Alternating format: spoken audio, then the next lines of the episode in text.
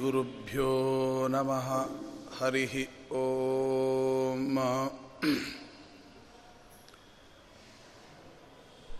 सच्चास्त्रोदितवर्त्मना पदमिदम्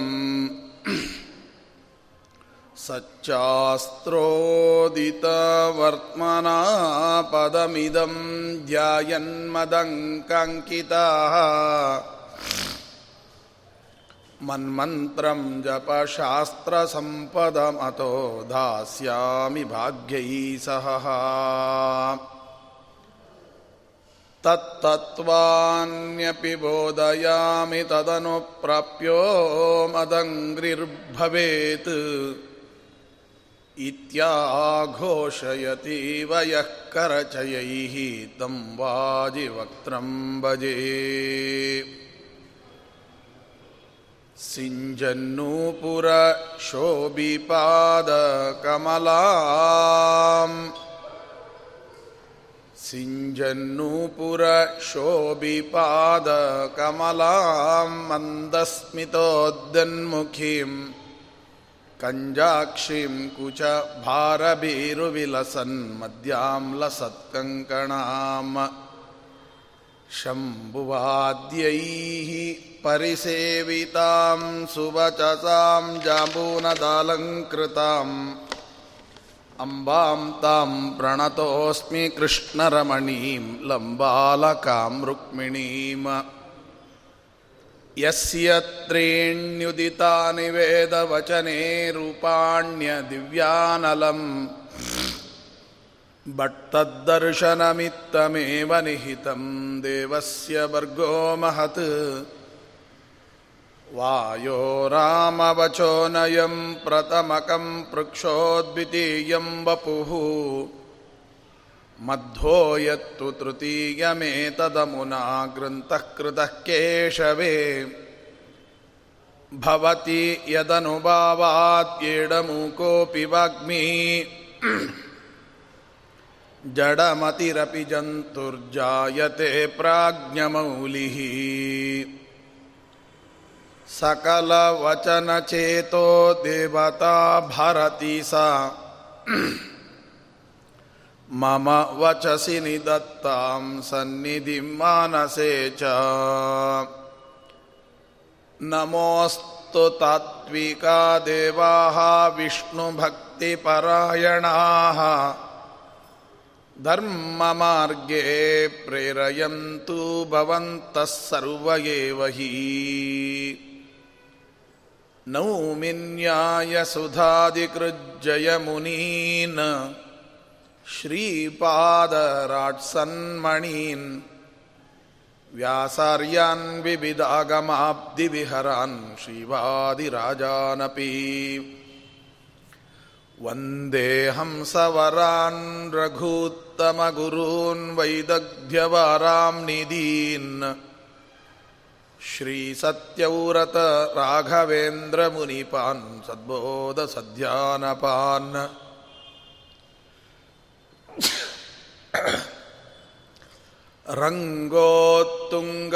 रङ्गोत्तुङ्गतरङ्गमङ्गलकर श्रीतुङ्गभद्रातट प्रत्यस्तद्विजपुङ्गबालय सन्मन्त्रालयाक्षेपुरे नव्येन्द्रोफलनीलभव्यकरसद्बृन्दावनान्तर्गतः श्रीमत्सद्गुरुराघवेन्द्रयतिराट् कुर्याद्ध्रुवं मङ्गलम्।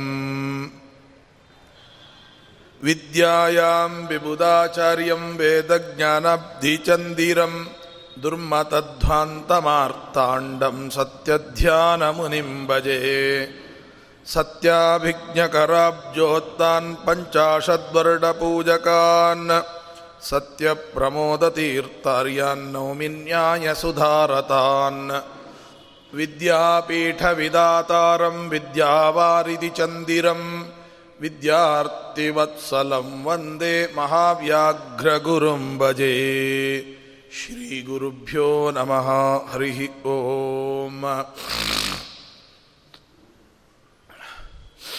पूज्यश्च भगवान् नित्यं ಚಕ್ರಾಬ್ಜಾದಿಕಮಂಡಲೆ ಚಕ್ರಾಬ್ಜ ಮಂಡಲದಲ್ಲಿ ಎರಡು ದಿನಗಳಿಂದ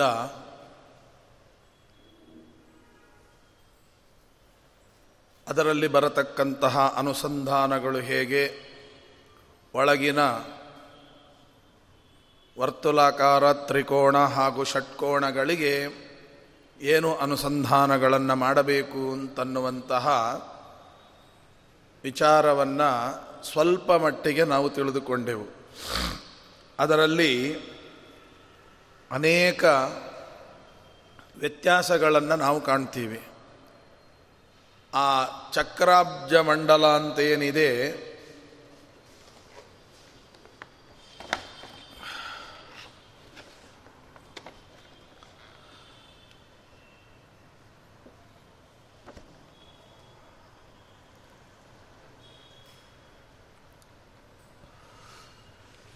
ಈ ಚಕ್ರಾಬ್ಜ ಮಂಡಲದಲ್ಲಿ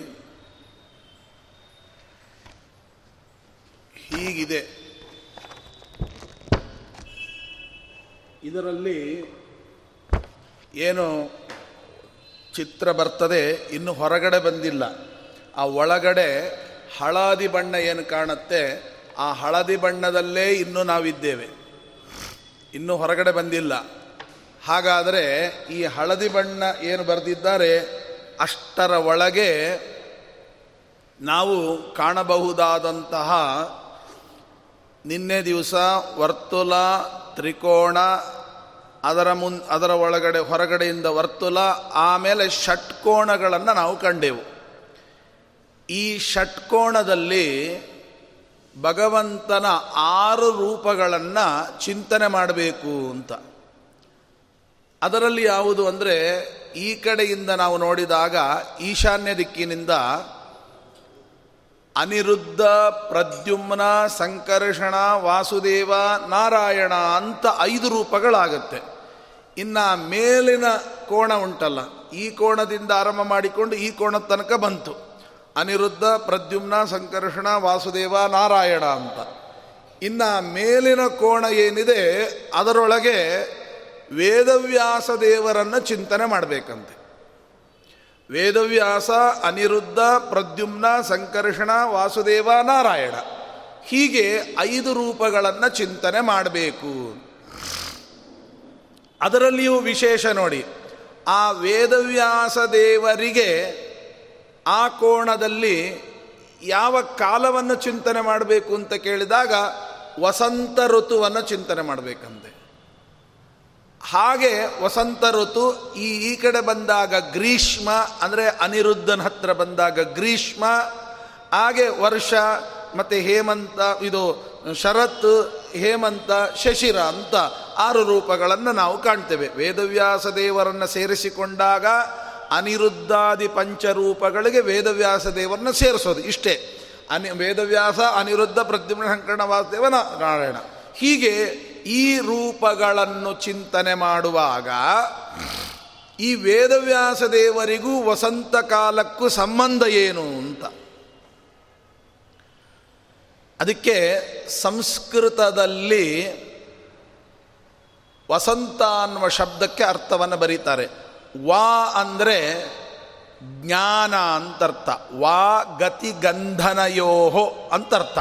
ವಾ ಅನ್ನುವ ಶಬ್ದಕ್ಕೆ ಗತಿ ಅಂತರ್ಥ. ಗಂಧಾಂತರ್ಥ, ಏ ಗತ್ಯರ್ಥ, ತೇ ಜ್ಞಾನಾರ್ಥ ಅಂತ ಇದ್ದದ್ದರಿಂದ, ಶಾಸ್ತ್ರ ಹೇಳೋದರಿಂದ, ವಾ ಅನ್ನುವ ಶಬ್ದಕ್ಕೆ ಜ್ಞಾನ ಅಂತರ್ಥ ಅರ್ಥ ಆಯ್ತಲ್ಲ? ಹಾಗೆ ಸಂತ ಅಂತುಂಟು ವಸಂತ ಆದಮೇಲೆ ವಾ ಸಂತ. ಸಂತ ಅಂತ ನಾವು ಯಾವ ಕರಿತೀವಿ? ಮಹಾಜ್ಞಾನಿಗಳಿದ್ದರೆ ಅವರನ್ನು ಕರೆಯುವ ಪದ್ಧತಿ ಸಂತರು ಅಂತ. ಜ್ಞಾನಿಗಳು ಸಂತರಾಗ್ತಾರೆ. ಇವರೆಲ್ಲ ದೊಡ್ಡ ದೊಡ್ಡ ಸಂತರು ಅಂತ ಹೇಳ್ತೇವೆ. ಸಂತರು ಅನ್ನುವ ಶಬ್ದಕ್ಕೆ ಕೊನೆಯ ತನಕ ಭಗವಂತನನ್ನೇ ನಂಬುವವರಿಗೆ ಸಂತರು ಅಂತ ಹೆಸರು. ಸಂತರು ಅಂದರೆ ಕೊನೆ ತನಕ ಭಗವಂತನನ್ನೇ ನಂಬುವವರು. ಭಗವಂತನ ಬಿಟ್ಟು ಬೇರೆ ಏನಿಲ್ಲ. ಸರ್ವೋತ್ತಮನಾಗಿರ್ತಕ್ಕಂಥವನು ಭಗವಂತನೇ ಒಬ್ಬನೇ ಅಂತ ಯಾರು ಹೇಳುತ್ತಾರೆ ಅದಕ್ಕೆ ಸ ಅಂತಂದರೆ ಸರಿಯಾಗಿ ಹೇಳುವವರು. ಎಲ್ಲಿಯ ತನಕ? ಅಂತ ಕೊನೆ ತನಕವೂ ಕೂಡ ಭಗವಂತನೇ ಸರ್ವೋತ್ತಮ ಎಂದು ತಾನೂ ತಿಳ್ಕೊಂಡು ಇನ್ನೊಬ್ಬರಿಗೂ ಉಪದೇಶ ಮಾಡುವವನೇ ಸಂತ ಅಂತ ಕರೀತಾರೆ. ವಾಸಂತ ವಾ ಅಂದರೆ ಜ್ಞಾನ. ಜ್ಞಾನಿಗಳಾಗಿದ್ದು ಭಗವಂತನನ್ನೇ ಸರ್ವೋತ್ತಮ ಅಂತ ಹೇಳುವವರು ವಸಂತ ಅಥವಾ ಇನ್ನೊಂದರ್ಥ. ವಾ ಅಂದರೆ ಜ್ಞಾನ, ಸಂತ ಅಂದರೆ ಸಂತೀತಿ ಸಂತ, ಸಂತಿ ಅಂದರೆ ಇದ್ದಾವೆ ಅಂತರ್ಥ. ಸಂಸ್ಕೃತದಲ್ಲಿ ಸಂತಿ ಅಂದರೆ ಇವೆ ಅಂತರ್ಥ. ಏನು ಇವೆ? ಇದ್ದಾರೆ. ಯಾರಿದ್ದಾರೆ? ವಾ, ಜ್ಞಾನಿಗಳು ಯಾರೋ, ಅವರಲ್ಲಿ ಸದಾ ನೆಲೆಸುವಂತಹ ರೂಪ ಯಾವುದು? ಅದು ವಸಂತ ಅಂದರು. ಪ್ರತಿಯೊಬ್ಬ ಜ್ಞಾನಿಗಳಲ್ಲಿ ಇರುವ ಭಗವಂತನ ರೂಪ ಯಾವುದು ಅಂತ ಕೇಳಿದರೆ ಅದು ವೇದವ್ಯಾಸ ರೂಪ. ಜ್ಞಾನಕ್ಕಾಗಿಯೇ ಇರುವ ರೂಪ ಅದು ವೇದವ್ಯಾಸ ರೂಪ ಅಂತ ಕರೆದಿದ್ದಾರೆ. ಬಹಳ ಅದ್ಭುತವಾದ ಮಾತಿದು. ಹಾಗಾದರೆ ನೀವು ನೋಡಿ, ಈ ವಸಂತಕ್ಕೂ ವೇದವ್ಯಾಸ ದೇವರಿಗೆ ಏನು ಸಂಬಂಧ ಅಂತ. ವಸಂತ ಋತುವಿನಲ್ಲಿ ಎರಡೆರಡು ಮಾಸಗಳು ಬರ್ತದೆ. ಋತು ಅನ್ನುವ ಶಬ್ದಕ್ಕೆ ಅಷ್ಟೇ ಅರ್ಥ. ಇವತ್ತು ಯುಗಾದಿ ಅಂತ ಕರೀತಾರೆ, ಅಲ್ವಾ? ಮುಂದೆಲ್ಲ ಬರುತ್ತೆ. ಆ ಯುಗಾದಿ ಅಂದರೆ ಏನು? ಅವೆಲ್ಲ ಬೇರೆ ಬೇರೆ ದಳಗಳಲ್ಲಿ ಬರುತ್ತೆ. ಸದ್ಯಕ್ಕೆ ಸಣ್ಣ ಸೂಕ್ಷ್ಮವಾಗಿ ಹೇಳ್ತೇನೆ ನೋಡಿ. ಯುಗಾದಿ ಅಂತ ನಾವು ಕರೀತೇವೆ. ಹೌದು, ಯುಗಾದಿ ಅಂತ ಯಾಕೆ ಕರೀತೇವೆ? ಅದು ದೊಡ್ಡ ಹಬ್ಬ, ಪ್ರಾರಂಭದ ದಿನ. ಹೌದು, ಯಾವುದರ ಪ್ರಾರಂಭ? ಅಲ್ಲ, ಹೆಸರೇ ಹೇಳುತ್ತಲ್ವ? ಏನು ಹೆಸರು ಹೇಳುತ್ತೆ? ಯುಗಾದಿ ಅಂತ ಕರೀತಾರೆ. ಹಂಗಂದ್ರೆ ಏನರ್ಥ? ಯುಗದ ಆದಿ. ಅಲ್ವಾ? ಹಾಗಾದರೆ ಯಾವ ಯುಗದ ಆದಿ? ಪ್ರಶ್ನೆ ಬಂತಲ್ಲ, ಯಾವ ಯುಗದ ಆದಿ? ನಾಲ್ಕು ಯುಗದೆ, ಕೃತ, ತ್ರೇತ, ದ್ವಾಪರ, ಕಲಿಯುಗ. ಕಲಿಯುಗದ ಆದಿ ಅಂತ ಹೇಳೋಣವೇ. ಪಂಚಾಂಗ ತೆಗೆದು ನೋಡಿ. ಭಾದ್ರಪದ ಬಹುಳ ತ್ರಯೋದಶಿಯ ದಿವಸ ಕಲಿಯುಗದ ಆರಂಭ. ಕಲಿಯುಗ ಆರಂಭ ಆಗಿದ್ದು ಯಾವತ್ತು ಮಹಾಲಯದಲ್ಲಿ ತ್ರಯೋದಶಿ. ಭಾದ್ರಪದ ಬಹುಳ ತ್ರಯೋದಶಿ, ಯತಿದ್ವಾದಶಿ ಆಗುತ್ತಲ್ಲ, ಅದರ ಮರುದಿವಸ ಕಲಿಯುಗದ ಪ್ರಾರಂಭ. ಹಾಗಾದ್ರೆ ಕಲಿಯುಗ ಅಲ್ಲ ಅಂತಾಯಿತು ಹೋಗಲಿ, ತ್ರೇತ ಇದೆಯಲ್ಲ, ದ್ವಾಪರ ಯುಗದಲ್ಲ, ಕೃತ ಯುಗದಲ್ಲ, ಅದರಲ್ಲಿ ಯಾವುದೋ ಒಂದು ಅಂತ ಹೇಳೋಣ. ಅದು ಅಲ್ಲ. ಯಾಕೆಂತಂದರೆ ಕಾರ್ತೀಕದಲ್ಲಿ, ಮಾಘದಲ್ಲಿ ಮತ್ತು ವೈಶಾಖದಲ್ಲಿ ಅವುಗಳದ್ದು ಹೇಳಿಬಿಟ್ಟಿದ್ದಾರೆ. ಹಾಗಾಗಿ ನಾಲ್ಕು ಯುಗದ ಆರಂಭದ ದಿನವನ್ನು ಬೇರೆ ಬೇರೆಯೇ ಹೇಳಿದ್ದರಿಂದ ನಾಲ್ಕು ಯುಗದಲ್ಲಿ ಯಾವ ಯುಗದ ಆರಂಭವೂ ಚೈತ್ರ ಪ್ರತಿಪದ ಅಲ್ಲ. ಮತ್ತೆ ನೀವು ಹೇಳಿಬಿಟ್ರಲ್ಲ ಯುಗಾದಿ ಅಂತ ಬೇರೆ, ಹಬ್ಬ ಬೇರೆ ಮಾಡ್ತೀರಿ, ಭಾರೀ ವಿಜೃಂಭಣೆಯಿಂದ ಮಾಡ್ತೀರಿ. ಮತ್ತು ಇದೇ ಗೊತ್ತಿಲ್ಲದೆ ನಾವು ಹಬ್ಬ ಮಾಡಿದರೆ ಏನು ಪ್ರಯೋಜನ? ಅಂತಂದರೆ ಅದಕ್ಕೆ ಉತ್ತರ ಕೊಡ್ತಾರೆ, ಯುಗ ಅನ್ನುವ ಶಬ್ದಕ್ಕೆ ಈ ಯುಗ ಅಲ್ಲ. ನಾನು ಹೇಳಿದ್ನಲ್ಲ, ಒಂದು ಶಬ್ದಕ್ಕೆ ನೂರು ಅರ್ಥಗಳಿದೆ. ಹಾಗಾದರೆ ಇಲ್ಲಿ ಹೇಳಿದ, ನೋಡಿ, ಇದನ್ನು ತಿಳ್ಕೊಂಡು ಹಬ್ಬ ಮಾಡಿದರೆ ಸಾರ್ಥಕ. ಅಲ್ಲ, ಮುಗಿದೋಯ್ತು, ಇನ್ನೂ ಬರೋದಿದೆ, ಇನ್ನು ಟೈಮ್ ಇದೆ, ಅಷ್ಟರೊಳಗೆ ಇದು ಮರ್ತೋಗುತ್ತೆ. ಆದ್ದರಿಂದ ಯುಗ ಅನ್ನುವ ಶಬ್ದಕ್ಕೆ, ಯುಗ ಅನ್ನುವ ಶಬ್ದಕ್ಕೆ ಏನರ್ಥ? ನಿಮ್ಮದೇ ಭಾಷೆಯಲ್ಲಿ ಹೇಳೋದಾದರೆ, ಯುಗಳ ಗೀತೆ ಅಂತ ಕರೀತಾರಲ್ವ? ಹಾಗಾದರೆ ಏನರ್ಥ? ಯುಗಳ ಗೀತೆ ಅಂದರೆ, ಇಬ್ಬರು ಒಟ್ಟಿಗೆ ಹಾಡಿದರೆ ಅದನ್ನು ಯುಗಳ ಗೀತೆ ಅಂತ ಕರೀತಾರೆ. ಹಾಗಾದ್ರೆ ಯುಗಳ ಗೀತೆ ಬಿಟ್ಬಿಟ್ಟು ಆ ಯುಗ ಅಷ್ಟೇ ತಗೊಂಡ್ರೆ ಇಬ್ಬರು ಒಟ್ಟಿಗೆ ಸೇರೋದಕ್ಕೆ ಯುಗ ಅಂತ ಕರೀತಾರೆ. ಎರಡು ಒಂದು ಕಡೆ ಸೇರೋದಕ್ಕೆ ಯುಗ ಅಂತ ಕರೀತಾರೆ.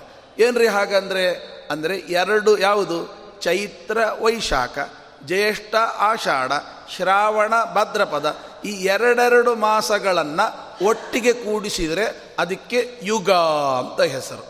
ಹಾಗಾದ್ರೆ ಯಾವುದು? ಆ ಎರಡನ್ನು ಕೂಡಿಸಿದ್ದು ಯಾವುದದು ಋತು. ಅದು ನೋಡಿ ಎರಡೆರಡು ಮಾಸಗಳನ್ನು ಒಟ್ಟಿಗೆ ಕೂಡಿಸ್ತದೆ. ಹಾಗಾದರೆ ಋತುವಿಗೆ ಯುಗ ಅಂತ ಕರೀತಾರೆ. ಯುಗ ಆದಿ ಅಂದರೆ ಏನರ್ಥ? ಋತುವಿನ ಆದಿ ಅಂತ ಅರ್ಥ. ಋತುವಿನ ಆದಿ ಯಾವಾಗ? ಮೊದಲನೇ ಋತು ಯಾವುದು? ವಸಂತ ಋತು. ಅದರ ಆರಂಭ ಯಾವತ್ತು? ಚೈತ್ರ ಶುದ್ಧ ಪ್ರತಿಪದೆ. ಅದನ್ನೇ ನಾವು ಹೇಳೋದು ಯುಗಾದಿ ಅಂದರೆ ಋತುವಿನ ಆರಂಭ ಅಂತಾಯಿತು ಇಷ್ಟರ್ಥ ಇದೆ. ಅಥವಾ ಇನ್ನೂ ಒಂದು ಅರ್ಥ ಇದೆ. ಏನು ಗೊತ್ತಾ? ಅಲ್ಲ, ಬೇಕಾದಷ್ಟು ಅರ್ಥ ಇದೆ. ಇನ್ನೊಂದು ಅರ್ಥ ಏನು ಅಂದರೆ ಯುಗ ಅನ್ನುವ ಶಬ್ದಕ್ಕೆ ಬ್ರಹ್ಮದೇವರ ಸೃಷ್ಟಿಗೆ ಯುಗ ಅಂತ ಕರೀತಾರೆ. ಯುಗ ಅಂದರೆ ಬ್ರಹ್ಮದೇವರ ಸೃಷ್ಟಿ. ಅದು ಆರಂಭ ಆಗಿದ್ದು ಯಾವತ್ತು ಅಂದರೆ ಚೈತ್ರ ಶುದ್ಧ ಪ್ರತಿಪದೆಯಿಂದ ಯುಗದ ಆರಂಭವಾಗುತ್ತೆ. ಅಂದರೆ ಬ್ರಹ್ಮದೇವರ ಸೃಷ್ಟಿಯ ಆರಂಭ. ಆದ್ದರಿಂದ ಬ್ರಹ್ಮದೇವರು ನಮ್ಮನ್ನೆಲ್ಲ ಜಗತ್ತಿಗೆ ಸೃಷ್ಟಿಗೆ ತಂದ ಮೊದಲ ದಿನ ಆದ್ದರಿಂದ ಅದನ್ನು ಅಷ್ಟು ವಿಜೃಂಭಣೆಯಿಂದ ಮಾಡುವಂಥ ಸಂದರ್ಭ ನಮ್ಮಲ್ಲಿ ನಾವು ಕಾಣ್ತೇವೆ. ಹಾಗಾಗಿ ಇಂತಹ ಸರ್ವಶ್ರೇಷ್ಠವಾಗಿರತಕ್ಕಂಥ ಯುಗಗಳು ನೋಡಿ, ಎರಡು ಗೆರೆ, ಒಂದು ಕಡೆ ಸೇರುತ್ತೆ ನೋಡಿ. ಷಟ್ಕೋಣಗಳಲ್ಲಿ ಹೀಗೊಂದು ಗೆರೆ ಬರುತ್ತೆ, ಹೀಗೊಂದು. ಎರಡು ಕೂಡಿತು ಆ ಕೂಡೋದೇನು ಒಂದು ಚೈತ್ರ, ಒಂದು ವೈಶಾಖ. ಎರಡನ್ನು ಕೂಡಿದರೆ ಅದರ ಮಧ್ಯದಲ್ಲಿರುವ ಭಗವದ್ರೂಪ ಯಾವುದು? ವೇದವ್ಯಾಸ. ವೇದವ್ಯಾಸ ಅಂದ್ರೆ ಏನು? ಜ್ಞಾನ ಕೊಡುವ ಭಗವದ್ರೂಪ ಅದಕ್ಕೆ ಹೇಳ್ತಾರಲ್ಲ ಏನಂತಾರೆ? ಇಡೀ ಜಗತ್ತಿಗೆ ಜ್ಞಾನ, ಅದಕ್ಕೆ ನಮ್ಮ ಉಪನಿಷತ್ತಿನಲ್ಲಿ ಕರೀತಾರೆ ಯಶ್ಚಂದಸಾ ವೃಷಭೋ ವಿಶ್ವರೂಪ ಚಂದೋಪ್ಯೋದ್ಯಮೃತ ಸಂಭಭೂವ.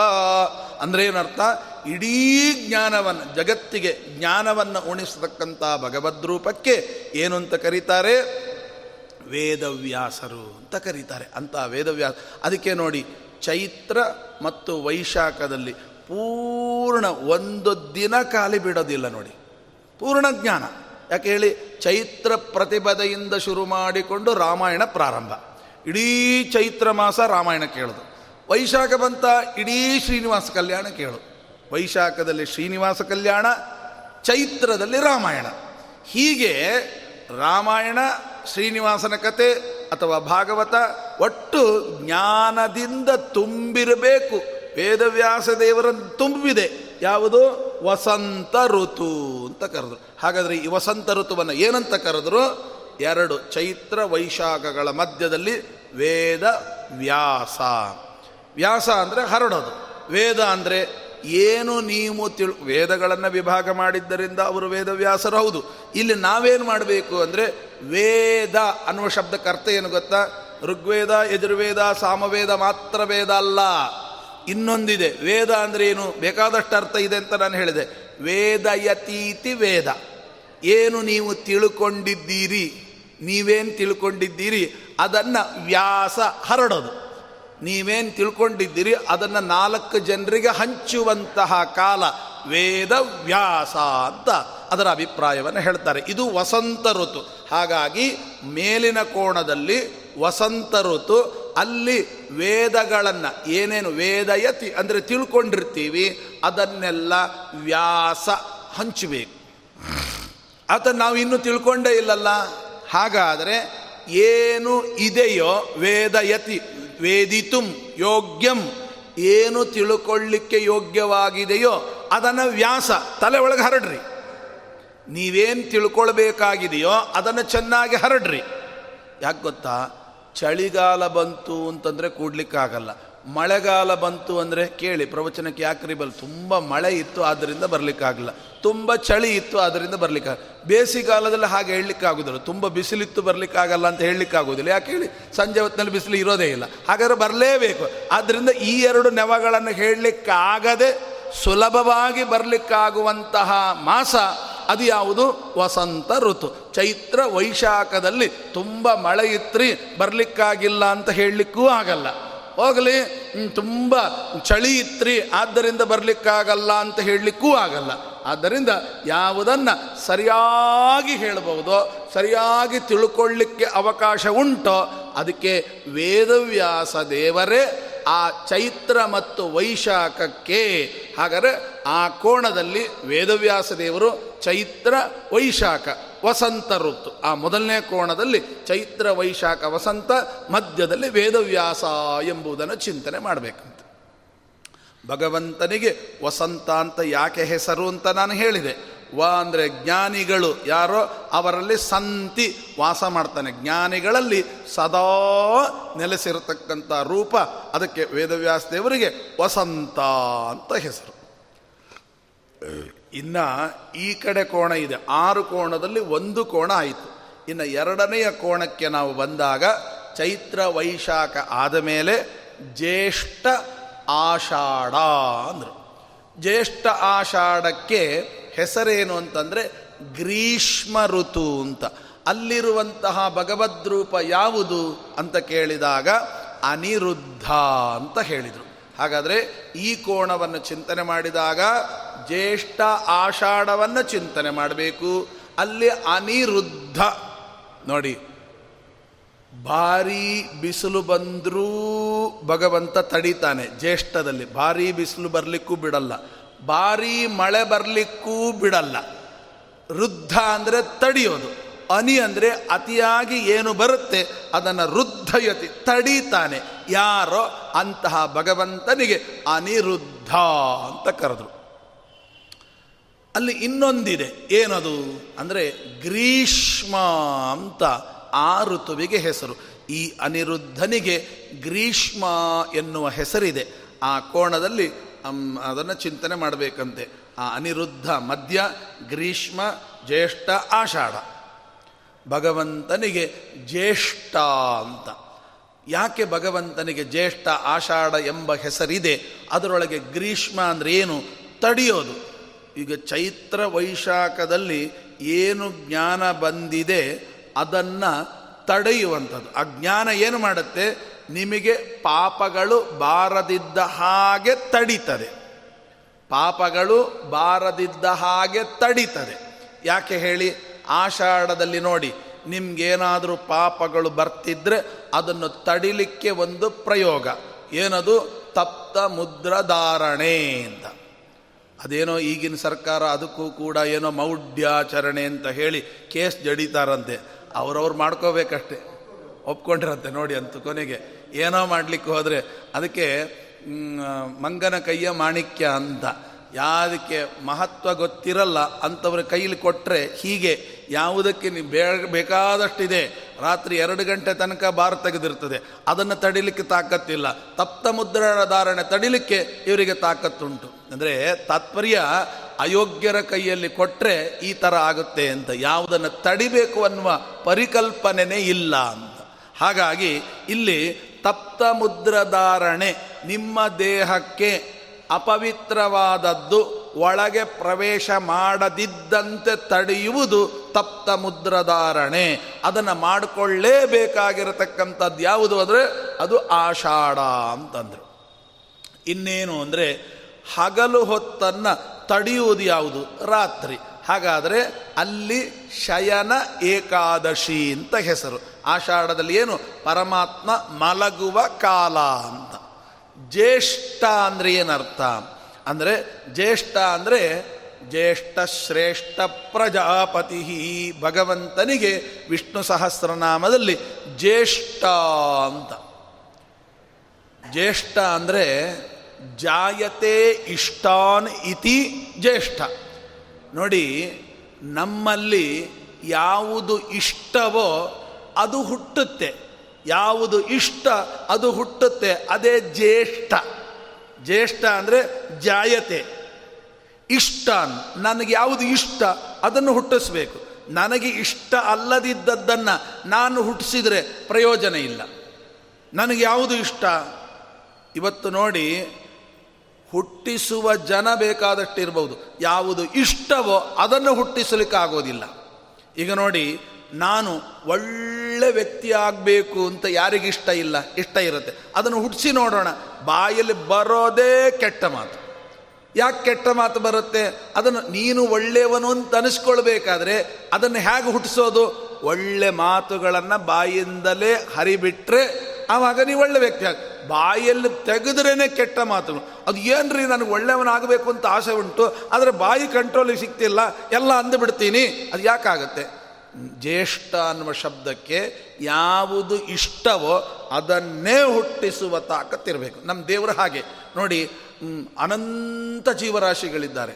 ಅವನಿಗೆ ಯಾರನ್ನ ಹುಟ್ಟಿಸಬೇಕು ಅಂತ ಅವನಿಗೆ ಇಷ್ಟ ಇದೆಯೋ ಅವರನ್ನೇ ತೆಗಿತಾನೆ ಸೃಷ್ಟಿಗೆ ತರ್ತಾನೆ. ಯಾರನ್ನು ಸೃಷ್ಟಿಗೆ ತರಬೇಕು ಅಂತ ಇಷ್ಟ ಇಲ್ಲ, ಅವರನ್ನು ಸೃಷ್ಟಿಗೆ ತರುವುದೇ ಇಲ್ಲ. ಹಾಗಾದರೆ ಯಾರನ್ನ ಇಷ್ಟ, ಅವರನ್ನೇ ಹುಟ್ಟಿಸುವ ಭಗವಂತನಿಗೆ ಜ್ಯೇಷ್ಠ ಅಂತ ವಿಷ್ಣು ಸಹಸ್ರನಾಮದ ವ್ಯಾಖ್ಯಾನದಲ್ಲಿ ಇದಕ್ಕೆ ಅರ್ಥ ಬರೀತಾರೆ. ಇನ್ನು ಆಷಾಢ ಅಂತ ಅರ್ಥ ಇದೆ. ಆಷಾಢ ಅಂದರೆ ಏನು? ಅದಕ್ಕೆ ಹೇಳ್ತಾರೆ ಶ ಅಂತಂದರೆ ಈಗ ನಿಮಗೆ ಕನ್ನಡದಲ್ಲೇ ಹೇಳಬೇಕಾದ್ರೆ ಶ ಅನ್ನೋದು ಆಶ ಅದನ್ನು ಬಿಟ್ಟುಬಿಡ್ರಿ ಆಶ, ಅಡ ಅಂತಿದೆ. ಅದು ಸೇರಿಸಿದರೆ ಆಷಾಢ ಅಡ. ಅಂದರೆ ಏನು? ನಿಮ್ಮದೇ ಭಾಷೆಯಲ್ಲಿ ನಿಮ್ಗೆ ಹೇಳಿದರೆ ಅರ್ಥ ಆಗುತ್ತೆ. ಏನು ಹೇಳಿ? ಅಡ ಅಂದರೆ ನೋಡಿ, ಬಂಗಾರ ಅಷ್ಟಿತ್ತಲ್ಲ, ಏನು ಮಾಡಿದ್ರಿ? ಅದ ಅಡ ಇಟ್ಬಿಟ್ಟೆ ಅಲ್ವಾ? ಹಾಗಾದ್ರೆ ಅಡ ಇಡೋದು ಅಂದರೆ ಏನು? ಯಾವುದು ಬೆಲೆ ಬಾಳೋದೋ ಅದನ್ನು ಇನ್ನೊಬ್ಬರ ಕೈಯಲ್ಲಿ ಒಪ್ಸೋದಕ್ಕೆ ಅಡ ಅಂತ ಕರೀತಾರೆ. ತುಂಬ ಬೆಲೆ ಬಾಳೋದು. ಅದನ್ನು ಅಡ ಇನ್ನೊಬ್ಬರ ಕೈಯಲ್ಲಿ ಒಪ್ಪಿಸಿ ಬಿಡ್ತೀವಿ. ನಮಗದು ಉಪಯೋಗ ಇಲ್ಲ. ನಾವೇ ಕೈಯಾರ ಇನ್ನೊಬ್ಬರ ಕೈಗೆ ಸ್ವಾಧೀನ ಕೊಟ್ಬಿಟ್ಟಿದ್ದೀವಿ ಯಾವುದು ನಮಗೆ ಇಷ್ಟ? ಜ್ಞಾನ. ಆ ಜ್ಞಾನ ನಿಮ್ಗೆ ಯಾಕೆ ನೆನಪಿಗೆ ನೆನಪಿಗೆ ಬರುವುದಿಲ್ಲ. ಯಾಕೆ? ನಾವು ಇನ್ನೊಬ್ಬರಿಗೆ ಅಡ ಇಟ್ಬಿಟ್ಟಿದ್ದೀವಿ ಯಾರಿಗೆ? ದೈತ್ಯರು ಅದನ್ನು ಇಟ್ಕೊಂಡ್ಬಿಟ್ಟಿದ್ದಾರೆ. ಇಟ್ಕೊಂಡ್ಬಿಟ್ಟು ನಿಮ್ಮ ನಿಮಗೆ ನೆನಪಿಗೆ ಬರಲಿಕ್ಕೆ ಬಿಡೋದಿಲ್ಲ. ಅಂಥವರನ್ನ ಕೊಲ್ಲುವ ಭಗವಂತನ ಹೆಸರೇ ಆಷಾಢ ಅಂತ. ನಾವೇನೋ ಹಣಕ್ಕಾಗಿ ನೋಡಿ, ಇವತ್ತು ನಾವು ಅಡ ಇಡೋದು ಅಂದರೆ ಏನು ಗೊತ್ತಾ? ಇನ್ನೂ ಸ್ಪಷ್ಟ ಬಿಡಿಸಿಕೊಡ್ತೇನೆ. ನನ್ನ ಹತ್ರ ವಿದ್ಯೆ ಇದೆ. ನಾನೇನು ಮಾಡ್ತೀನಿ ಗೊತ್ತುಂಟ? ನನಗೆ ಆ ವಿದ್ಯೆಯಿಂದ ಮೋಕ್ಷವನ್ನೇ ಪಡಿಬಹುದು. ಆದರೆ ನಾನೇನು ಮಾಡಿಬಿಡ್ತೀನಿ ಗೊತ್ತಾ? ಅದನ್ನು ಇನ್ಯಾರಿಗೂ ಅಡ ಇಡ್ತೀನಿ. ಏನು ಗೊತ್ತಾ? ನೋಡಿ, ಈ ಪೂಜೆ ನಿಮಗೆ ಮಾಡಿಸ್ಬೇಕಾದ್ರೆ ಇಷ್ಟು ದುಡ್ಡು ಕೊಟ್ಟರೆ ನಿಮಗೆ ಪೂಜೆ ಮಾಡಿಸ್ತೇನೆ. ಇಲ್ದಿದ್ರೆ ಇಲ್ಲ. ಹಾಗಾದ್ರೆ ನನ್ನ ವಿದ್ಯೆಯನ್ನು ಅಷ್ಟು ಹಣಕ್ಕೆ ಅಡ ಇಟ್ಟಾಗ ಆಯಿತು. ಹೋಯ್ತಲ್ಲಿಗೆ. ಏನು ಮಾಡಬೇಕು ಗೊತ್ತುಂಟ? ನೀವು ಮಾಡಬೇಕು. ಮಾಡಿಸಿ. ನನ್ನ ಕರ್ತವ್ಯ ನಾನು ಮಾಡಿಸ್ತೇನೆ. ನಿಮಗೆ ಏನು ಕೊಡಬೇಕು ಅಂತ ನಿಮಗೆ ಅನಿಸೋದನ್ನು ಕೊಡಿ. ಏನ್ರಿ? ಅದಕ್ಕೆ ಯಾರೋ ಕೇಳಿದರು. ನೀವು ಹಾಗೆಲ್ಲ ಹೇಳಿಬಿಟ್ರೆ ಕಡಿಮೆ ಕೊಟ್ಟು ಬಿಡ್ತಾರೆ ಅಲ್ಲ ಹುಚ್ಚ, ಕಡಿಮೆ ಕೊಡ್ತಾರೆ ಅನ್ಲಿಕ್ಕೆ ಅವ್ರನ್ನ ಸ್ವತಂತ್ರ ಅಂತ ನೀನು ಡಿಸೈಡ್ ಮಾಡಿದ್ಯಾ? ಅಥವಾ ನಿನ್ನ ನಿನ್ನ ಸ್ವತಂತ್ರನ. ಕೊಡಬೇಕಾದವನು ಭಗವಂತ ತಾನೆ. ಈ ನಾಲೆಜ್ ನಿನಗೆ ಇಲ್ದಿದ್ರೆ ನೀವು ಕೇಳೋದಿದ್ರೆ ಅವರು ಕಡಿಮೆ ಕೊಟ್ಬಿಡ್ತಾರೆ. ಅಲ್ಲ ನೀ ಇಷ್ಟು ಭ್ರಮೆ ನಿನಗೆ ಬಂದುಬಿಟ್ರೆ ಏನು ಕೊಡಬೇಕು ಅಂತ ದೇವರು ಆಲ್ರೆಡಿ ಡಿಸೈಡ್ ಮಾಡಿ ಆಗಿದೆ. ಅದರಿಂದ ಒಂದು ನಯಾ ಪೈಸೆ ಕಡಿಮೆ ಮಾಡಲಿಕ್ಕಾಗಲ್ಲ, ಒಂದು ನಯಾ ಪೈಸೆ ಜಾಸ್ತಿ ಮಾಡಲಿಕ್ಕಾಗಲ್ಲ. ಹಾಗಿರುವಾಗ ಅವನು ಏನು ಕೊಡಬೇಕು ಅಂತ ಅವನು ನಿರ್ಣಯ ಮಾಡಿದ್ಮೇಲೆ ನಿಂದೇನು ಉಳೀತು ಕೊಡೋವನಿಗೂ ಸ್ವಾತಂತ್ರ್ಯ ಇಲ್ಲ, ತಗೊಳ್ಳೋವನಿಗೂ ಸ್ವಾತಂತ್ರ್ಯ ಇಲ್ಲ. ಅದು ಆಲ್ರೆಡಿ ಡಿಸೈಡ್ ಆಗೋಗಿದೆ. ಅಂದಮೇಲೆ ನೀನೇನಯ್ಯ ನಿರ್ಣಯ ಮಾಡ್ತೀಯ? ಆದ್ದರಿಂದ ಅಡ ಅಂದರೆ ಏನು ಗೊತ್ತಾ? ನಮ್ಮ ವಿದ್ಯೆಯನ್ನು ಅಡ ಇಟ್ಟು ಬದುಕ್ತಾ ಇದ್ದೀವಿ. ನಮ್ಮ ಬುದ್ಧಿಯನ್ನು ಅಡ ಇಟ್ಟು ಬದುಕ್ತೇವೆ ಇನ್ಯಾರಿಗೋ ಕೊಡ್ತೀವಿ. ಇವತ್ತು ನಮ್ಮ ಬುದ್ಧಿಯನ್ನು ಎಲ್ಲಿ ಅಡ ಇಟ್ಟಿದ್ದೀವಿ ರೀ ಇವತ್ತು ನಾವು ದುಡಿಯೋದೇನು ಮತ್ತೆ? ನೀವು ಅಷ್ಟು ಕ್ವಾಲಿಫಿಕೇಷನ್ ಬುದ್ಧಿವಂತ, ಬುದ್ಧಿಯನ್ನು ಸಂಪಾದನೆ ಮಾಡಿದ್ದೀರಿ. ಏನು ಮಾಡ್ತೀರಿ? ಯಾವುದೋ ಫ್ಯಾಕ್ಟ್ರಿಗೆ ಹೋಗಿ ಅಡ ಇಟ್ಟ ಹಾಗಾಗಿಲ್ಲ ತಿಂಗಳ ತಿಂಗಳ ಸಂಬಳ ತೊಗೊಂಬರ್ತೀವಿ. ಆ ಸಂಬಳಕ್ಕೆ ನನ್ನ ಬುದ್ಧಿಯನ್ನು ಅಡ ಇಟ್ಟಾಯಿತು. ಎಲ್ಲೋ ವಿದೇಶದಲ್ಲಿ ಹೋಗ್ತೀವಿ. ಆ ವಿದೇಶದವನಿಗೆ ನಮ್ಮ ಬುದ್ಧಿಯನ್ನು, ಇಡೀ ಜೀವನ ನಾವೇನು ಕಲ್ತಿರ್ತೀವಿ ವಿದ್ಯೆಯನ್ನು ಅವನಿಗೆ ಅಡ ಇಟ್ಟಾಯಿತು. ಅವನೇನು ಕೊಡ್ತಾನೋ ಎಂಜಲ್ ಕಾಸು ಅದನ್ನು ತಿನ್ಕೊಂಡು ಬದುಕ್ತಾ ಇದ್ದೀವಿ. ಹಾಗಾದ್ರೆ ನಮ್ಮ ಬುದ್ಧಿಯನ್ನು ಅವನಿಗೆ ಅಡ ಇಟ್ಟಾಗ ಆಗಲಿಲ್ವ ಇವೆಲ್ಲ ನಮ್ಮ ಇಡೀ ಜೀವನ ಅದನ್ನು ಸಂಹಾರ ಮಾಡಬೇಕು ಅಂತಾದರೆ ಗ್ರೀಷ್ಮ ಋತು. ಭಗವಂತನಿಗೆ ಹೆಸರು ಗ್ರೀಷ್ಮ. ಅದಕ್ಕೆ ಜ್ಯೇಷ್ಠವನ್ನು, ಆಷಾಢವನ್ನು ಒಂದು ಕಡೆ ಕೂಡಿಸಿದ್ದ ಹೆಸರಿಗೆ ಭಗವಂತ ಗ್ರೀಷ್ಮ ಅಂತಂದರು. ಗ್ರೀ ಅಂದರೆ ಏನು ಗೊತ್ತಾ? ಗ್ರೀವ ಅಂತ. ಗ್ರೀವ ಅಂದರೆ ಏನು ಗೊತ್ತಾ? ಕುತ್ತಿಗೆ. ಈಗ ಗ್ರೀವ ಅನ್ನೋ ಶಬ್ದಕ್ಕೆ ನಿಮಗೆ ಅರ್ಥ ಗೊತ್ತಾಗಲಿಲ್ಲ. ಹಯಗ್ರೀವ. ಹಯ ಅಂದರೆ ಕುದುರೆ. ಗ್ರೀವ ಅಂದರೆ ಕುತ್ತಿಗೆ. ಕುತ್ತಿಗೆ ಕುದುರೆಯ ಮುಖವೇ ಕುತ್ತಿಗೆಯಾಗಿ ಉಳ್ಳವನು ಯಾವನ? ಗ್ರೀವ ಅಂದರೆ ಕುತ್ತಿಗೆ. ಹಾಗಾದರೆ ಗ್ರೀಷ್ಮ. ಇಷ್ಮ, ಗ್ರೀಷ್ಮ ಅಂತಿದೆ. ಇಷ್ಮ ಅಂದರೆ ಏನು ಗೊತ್ತುಂಟ? ಕುತ್ತಿಗೆಯಲ್ಲಿ ಒಳ್ಳೆಯ ಮಾತುಗಳಿಗೆ ಇಷ್ಮ. ಅಂದರೆ ಏನು? ಬರೀ ಒಳ್ಳೆ ಮಾತುಗಳೇ ಬರಬೇಕು. ಕೆಟ್ಟ ಮಾತುಗಳು ಬರಲೇಬಾರದು. ಆದ್ದರಿಂದ ಅದಕ್ಕೆ ಗ್ರೀಷ್ಮ ಅಂತ. ನೋಡಿ, ನಾವು ನಮ್ಮ ವಿದ್ಯೆಯನ್ನು ಇನ್ನೊಬ್ಬರಿಗೆ ಅಡ ಇಡಬಾರ್ದು ಅಂತ ಆಗಿದ್ದರೆ ಅದನ್ನು ಏನು ಮಾಡಬೇಕು? ಅಲ್ರಿ ದುಡಿಯೋದಿದ್ದರೆ ಆಗುತ್ತಾ? ನೀವು ಮಾಡಿ, ನಿಮ್ಮ ವಿದ್ಯೆ ಏನಿದೆ? ಈಗ ಪುರಾಣ ಹೇಳಿ ಇಷ್ಟು ಸಂಪಾದನೆ ಮಾಡು. ಏನು? ಪುರಾಣ ಹೇಳ್ತೀನಿ. ನೀವೇನು ಕೊಡ್ತೀರೋ ಕೊಡಿ. ಅಲ್ಲಿಗೆ ನೀವು ಮಾರ್ಕೊಂಡಾಗಲ್ಲ, ಅಡ ಇಟ್ಟಾಗ ಆಗಲಿಲ್ಲ. ನಾನು ಹೇಳೋದು ನನ್ನ ಕರ್ತವ್ಯ. ನಿಮಗೇನು ಕೊಡಬೇಕು ಅಂತ ದೇವ್ರ ಪ್ರೇರಣೆ ಮಾಡ್ತಾನೆ ಕೊಡಿ. ಮುಗಿದೋಯ್ತು. ಅಲ್ಲ, ಮೋಸ ಮಾಡಿದರೆ. ಆ ಮೋಸ ಮಾಡಿದರೆ ಅಂತ ಅನ್ನೋದು ಭಗವಂತನ ಅಸ್ವಾತಂತ್ರ್ಯ ಕಲ್ಪನೆ ಆಯಿತು ನಿಮಗೆ. ಏನು, ಅವನಲ್ಲ ಇದು ಮಾಡೋದು ಡಿಸೈಡ್ ಮಾಡೋದು ನಾನು, ನಾ ಹೇಳಿದಾಗೆ ಆಗೋದಿಲ್ಲ. ದೇವರು ಡಿಸ್ ಅದರ ಸ್ವಲ್ಪ ಕಷ್ಟ ಇದು. ಯಾಕೆಂದರೆ ಪಕ್ವವಾಗದ ಹೊರತು ಈ ನಿರ್ಣಯ ಮಾಡೋದು ತುಂಬ ಕಷ್ಟ. ಮೊದಲು ಮೊದಲಿಗೆ ನಮಗೆ ಆ ಪಕ್ವತೆ ಇರೋದಿಲ್ಲ. ಆದ್ದರಿಂದ ನಾವು ಅದನ್ನು ಹತ್ತೊರಿತೇವೆ ಯಾವಾಗ ಬುದ್ಧಿ ಪಕ್ವವಾಗುತ್ತೆ, ಆವಾಗ ಬೇಕಾದ್ದು ಬರಲಿ. ದೇವರು ಏನು ನೀವು ನೋಡಿ, ಈಗೊಂದು ಹೋಮ ಮಾಡಿಸ್ತೀರಿ ಅಂತ ಇಟ್ಕೊಳ್ಳಿ. ಹೋಮ ಮಾಡಿಸಿದರೆ ನೀವು ನಿಮ್ಮ ಬ್ರೈನ್ನಲ್ಲಿ ಅವ ಇವತ್ತೊಂದು ಹತ್ತು ಸಾವಿರ ರೂಪಾಯಿ ನನಗೆ ಕೊಡ್ತಾನೆ ಅಂತ ನೀವು ಮೈಂಡಿಗೆ ಟ್ಯೂನ್ ಮಾಡಿದ್ದೀರಿ. ಹತ್ತು ಸಾವಿರ ರೂಪಾಯಿ ಕೊಡ್ತಾನೆ ಅಂತ ಮೈಂಡಿಗೆ ಟ್ಯೂನ್ ಮಾಡಿದಿರಿ ಈ ಟ್ಯೂನ್ ಏನಾಗುತ್ತೆ ಅಂದರೆ, ಒಂದು ವೇಳೆ ಅವನು ಹತ್ತು ಸಾವಿರದಲ್ಲಿ ಒಂದು ಸಾವಿರ ಕಮ್ಮಿ ಮಾಡಿದ, ಒಂಬತ್ತು ಸಾವಿರ ಕೊಟ್ಟ ಅಂತ ಇಟ್ಕೊಳ್ಳಿ. ನೀವು ಟ್ಯೂನ್ ಮಾಡಿಟ್ಟದ್ದೆಷ್ಟು? ಹತ್ತು. ಅದು ಒಂಬತ್ತು ಕೊಟ್ಟು ಕೂಡಲೇ ಮೈಂಡ್ ಕೇಳುತ್ತೆ. ಎಲ್ಲೋ ಇನ್ನೊಂದೆಲ್ಲಿ. ನೋಡಿದ್ಯಾ? ಇವನ್ ಮನೆ ಹಾಳಾಗೋಗ. ಇನ್ನೊಂದು ಕೊಟ್ಟಿದ್ರೆ ಇವನಿಗೆ ಏನು ಆಗ್ತಿತ್ತು? ಒಂಬತ್ತು ಕೊಟ್ಟಿದ್ದಾನೆ ಅನ್ನುವ ತೃಪ್ತಿಗಿಂತಲೂ ಇನ್ನೊಂದು ಕೊಟ್ಟಿದ್ರೆ ಏನು? ಯಾಕೆ ನಾನು ಬ್ರೈನಿಗೆ ಆಲ್ರೆಡಿ ಹತ್ತು ಅಂತ ಟ್ಯೂನ್ ಮಾಡಿ ಇಟ್ಬಿಟ್ಟಿದ್ದೀನಿ. ಆ ಇಟ್ ಮಾಡಿ ಇಟ್ಟದ್ದರಿಂದ ಅವನು ಒಂಬತ್ತು ಕೊಟ್ಟರೂ ಕೂಡ ಮತ್ತೆ ಒಂಬತ್ತು ಬೇಡ, ಒಂಬತ್ತು ಸಾವಿರದ ಒಂಬೈನೂರು ರೂಪಾಯಿ ಕೊಟ್ಟರೂ ಕೂಡ ಇನ್ನೊಂದು ನೂರು ರೂಪಾಯಿ ಕೊಟ್ಟರೆ ಇವನು ಗಂಟೇನು ಹೋಗ್ತಿತ್ತು ಅಂತೆ ಅಂತಾನೆ ಹೊರತು ಒಂಬತ್ತು ಸಾವಿರದ ಒಂಬೈನೂರು ಕೊಟ್ಟಿದ್ದಾನೆ ತೃಪ್ತಿ ಇಲ್ಲ. ಇನ್ನೊಂದು ನೂರು ಕೊಟ್ಟಿದ್ರೆ ಏನು ಗಂಟು ಹೋಗ್ತಿತ್ತು? ಯಾಕೆ ಗೊತ್ತಾ? ನಾನು ಆಲ್ರೆಡಿ ಬ್ರೈನಿಗೆ ಟ್ಯೂನ್ ಮಾಡಿಟ್ಟಿದ್ದೀನಿ.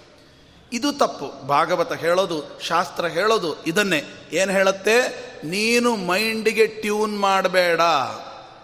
ದುಃಖ ಯಾವುದರಿಂದ? ನೀನು ಬಿಫೋರ್ ಟ್ಯೂನ್ ಮಾಡೋದೇ ದುಃಖಕ್ಕೆ ಕಾರಣ. ಹಾಗಾದ್ರೆ ಟ್ಯೂನೇ ಮಾಡಬೇಡವಾ? ಮಾಡಿ. ಏನಂತ ಟ್ಯೂನ್ ಮಾಡಿ? ಅವ ಏನು ಭಗವಂತ ಪ್ರೇರಣೆ ಮಾಡ್ತಾನೋ ಅಷ್ಟನ್ನು ಕೊಡೋದಕ್ಕೆ ನಾನು ಸಿದ್ಧ. ಅಂತ ಟ್ಯೂನ್ ಮಾಡಿ.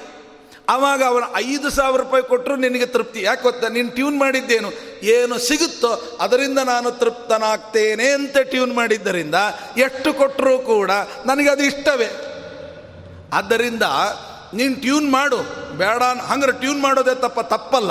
ಏನಂತ ಟ್ಯೂನ್ ಮಾಡು? ಮುಂದೆ ಅವನು ಇಷ್ಟೇ ಕೊಡ್ತಾನೆ ಅಂತ ನಿನಗೆ ಗ್ಯಾರಂಟಿ ಇದ್ದರೆ ಆಗ ಟ್ಯೂನ್ ಮಾಡು. ಅವ ಎಷ್ಟು ಕೊಡ್ತಾನೆ ಅಂತ ಗ್ಯಾರಂಟಿ ಇಲ್ಲ ಅಂದಮೇಲೆ ನೀನು ಟ್ಯೂನ್ ಮಾಡೋದರಲ್ಲಿ ಅರ್ಥ ಇಲ್ಲ.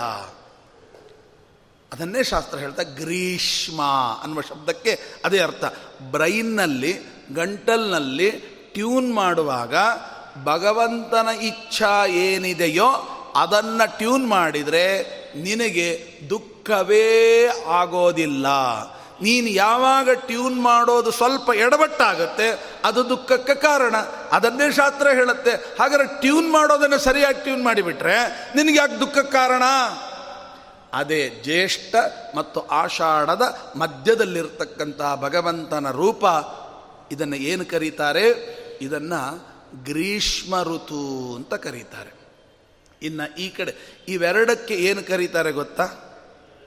ಮುಂದೆ ಅದನ್ನು ವಿವರಣೆ. ವೀಥಿಗಳು ಮೂರು ಇದೆ ಅಜವೀತಿ ರಥವೀತಿ ಮತ್ತು ಕರಿವೀತಿ ಅಂತ ಮೂರು ವೀಥಿಗಳಿದೆ. ಆ ವೀಥಿಗಳನ್ನು ಆಮೇಲೆ ಹೇಳ್ತೇನೆ. ಇವುಗಳನ್ನು ಮೊದಲು ತಯಾರು ಮಾಡ್ಕೊಳ್ಳೋಣ. ಆವಾಗ ವೀತಿ ಸುಲಭವಾಗಿ ಅರ್ಥ ಆಗುತ್ತೆ. ಈಗ ಏನಾಯಿತು? ಚೈತ್ರ ವೈಶಾಖ ವೇದವ್ಯಾಸ ದೇವರಾಯಿತು. ಅದನ್ನು ವಸಂತ ಋತು ಅಂತ ಕರೆದ್ರು. ಜ್ಯೇಷ್ಠ ಆಷಾಢಕ್ಕೆ ಗ್ರೀಷ್ಮ ಋತು ಅಂತ ಕರೆದ್ರು. ಅದಕ್ಕೆ ಭಗವಂತ ಅನಿರುದ್ಧ ಅಂತ ಕರೆದ್ರು. ಈಗ ಜ್ಯೇಷ್ಠ ಆದಮೇಲೆ ಶ್ರಾವಣ ಭಾದ್ರಪದ ವರ್ಷ ಋತು ಅಂತ ಕರೆದ್ರು. ಶ್ರಾವಣ ಭಾದ್ರಪದ ವರ್ಷ ಋತು ಅಂತ. ನಿಜವಾಗಿಯೂ ಕೂಡ ನೋಡಿ ಏನು ಆನಂದ ಆಗುತ್ತೆ. ಶ್ರಾವಣ ಅಂತ ಹೆಸರು. ಶ್ರಾವಣ ಅಂತ ಹೆಸರು. ಶ್ರಾವಣ ಅಂದರೆ ಏನು ಗೊತ್ತಾ? ಶ್ರವಣ ಅಂದರೆ ಗೊತ್ತು. ಕೇಳೋದು. ಶ್ರಾವಣ ಅಂದರೆ ಏನು ಗೊತ್ತಾ? ನಿರಂತರ ಕೇಳೋದು ಅಂತ. ಈ ಮಾಸದ ಕ್ವಾಲಿಟಿ ಏನು ಗೊತ್ತಾ? ನಿರಂತರ ಕೇಳ್ತಾ ಇರಬೇಕಂತೆ. ಅದೇ ಕ್ವಾಲಿಟಿ. ನಾವು ನೋಡಿ, ಕೇಳಲಿಕ್ಕೆ ಅಂತ ಇಟ್ಟರೆ ಕೇಳ್ಬೋದು ಇನ್ನೊಂದು ಏನು ಗೊತ್ತಾ? ಇಡೀ ವರ್ಷದಲ್ಲಿ ನೋಡಿ, ಈ ಶ್ರಾವಣ ಮಾಸದಲ್ಲೇನೆ ದಿನಾ ಹಬ್ಬ. ಆ ಮೂವತ್ತು ದಿನನೂ ನೋಡಿ, ಒಂದಲ್ಲ ಒಂದು ವ್ರತ. ಇವತ್ತು ಮಂಗಳ ಗೌರಿಯಂತೆ, ಇವತ್ತು ಅದಂತೆ ಇವತ್ತು ಶುಕ್ರವಾರ ಗೌರಿಯಂತೆ, ಇವತ್ತು ವಾರದ ಗೌರಿಯಂತೆ ಅದು ವಿನ ಇದು ಇನ್ನೇನೋ ಒಂದು ಹರತಾಳ ವ್ರತ ಅಂತೆ ಏನೋ ಒಂದು, ಏನೇನೋ ವ್ರತಗಳು. ಒಂದಲ್ಲ ಒಂದು ಹಬ್ಬ ಇದ್ದದ್ದೇ ಒಂದು ದಿನ ಸ್ವೀಟ್ ಇಲ್ಲ ಅಂತಿಲ್ಲ. ಪಂಚಭಕ್ಷ ಪರಮಾನ್ನ ಅಂತಿಲ್ಲ. ದಿನೋ ಏನಾದರೂ ಒಂದು ಇರ್ತದೆ. ಇಡೀ ಶ್ರಾವಣ ಮಾಸದಲ್ಲಿ ಒಂದು ಹಬ್ಬದ ಮಾಸ ಅಂತ ಅದಕ್ಕೆ ಹೆಸರು. ನೋಡಿ, ಹೆಸರಿಟ್ಟದ್ದೇನು ನಿರಂತರ ಶ್ರವಣ ಮಾಡು ಅಂತ. ನೋಡಿದರೆ ಇದಕ್ಕೆ ನಿರಂತ ಒಂದು ತಿಂಗಳು ಇಡೀ ಪುಷ್ಕಳ ಭೋಜನ. ಊಟ ಮಾಡಲಿಕ್ಕೆ ತಯಾರಿನೇ ನಾಲ್ಕು ತಾಸು. ಊಟ ಆದಮೇಲೆ ರೆಸ್ಟೇ ನಾಲ್ಕು ತಾಸು. ಇನ್ನು ಶ್ರವಣ ಮಾಡೋದು ಯಾವಾಗ ಹೇಳಿ? ನೋಡಿ, ಪರೀಕ್ಷೆ, ದೇವ್ರದ್ದು ಹೇಗೆ ಪರೀಕ್ಷೆ ಇದೆ ಅಂದರೆ ಇಡೀ ತಿಂಗಳು, ಹೌದಪ್ಪ, ಒಂದಿನ ಏನೋ ಹಬ್ಬ ಬಿಟ್ಬಿಡೋಣ, ಇಲ್ಲ, ಮೂವತ್ತು ದಿನನೂ ಹಬ್ಬ, ಏಕಾದಶಿ ಒಂದು ಬಿಟ್ಟು.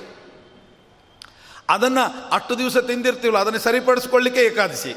ಮತ್ತೆ ತಿರ್ಗಾ ಮರು ದಿವಸದಿಂದ ಶುರುವೆ. ಹೀಗೆ ಮಾಡಿಕೊಂಡ್ರೆ ಶ್ರಾವಣ ಮಾಸ ಸ್ವಲ್ಪ ಎಡವಟ್ಟೆ. ಕೊನೆಗೇನು ಗೊತ್ತಾ? ಭಾದ್ರಪದ. ಅದು ಇನ್ನೂ ಅದ್ಭುತ. ಇವೆಲ್ಲ ಹೆಸರುಗಳು ಬರಲಿಕ್ಕೆ ಇನ್ನೂ ಒಂದು ವಿಶೇಷತೆ ಇದೆ. ಅದು ನಿಮಗೆ ತಿಳಿಸಿಬಿಡ್ತೀನಿ. ಯಾಕೆಂದರೆ ಶಾಸ್ತ್ರದಲ್ಲಿ ಎಲ್ಲವನ್ನು ಹೇಳಿದ್ದಾರೆ, ಎಲ್ಲವನ್ನೂ ಎಲ್ಲ ಒಂದೇ ಸಲ ಹೇಳಲಿಕ್ಕೂ ಆಗೋದಿಲ್ಲ. ಈ ಮಾಸಗಳಿಗೆ ಹೆಸರು ಬರಲಿಕ್ಕೆ ಏನು ಕಾರಣ ಅಂತ. ಇದಕ್ಕೊಂದು ಅದ್ಭುತವಾದ ಇತಿಹಾಸ ಇದೆ. ಏನು ಅಂದರೆ, ಈಗ ಚೈತ್ರ, ವೈಶಾಖ, ಜ್ಯೇಷ್ಠ, ಆಷಾಢ ಅಂತ ನಿರ್ಣಯ ಮಾಡಿದಾರಲ್ಲ, ಇದಕ್ಕೇನು ಯಾವ ಮಾನದಂಡ? ಇದಕ್ಕೆ ಈ ಮಾಸಕ್ಕೆ ಚೈತ್ರ ಮಾಸ ಅಂತ ಯಾಕೆ ಹೆಸರು, ಈ ಮಾಸಕ್ಕೆ ವೈಶಾಖ, ಮಾನದಂಡ ಏನು? ಯಾವ ಮಾನದಂಡದಿಂದ ಹೆಸರಿಟ್ಟಿದ್ದಾರೆ? ಅಂದರೆ ಅದಕ್ಕೂ ಮಾನದಂಡ ಇದೆ. ಏನು ಗೊತ್ತಾ? ಪ್ರತಿ ತಿಂಗಳಲ್ಲಿ ಹುಣ್ಣಿಮೆ ಬರುತ್ತಲ್ವ?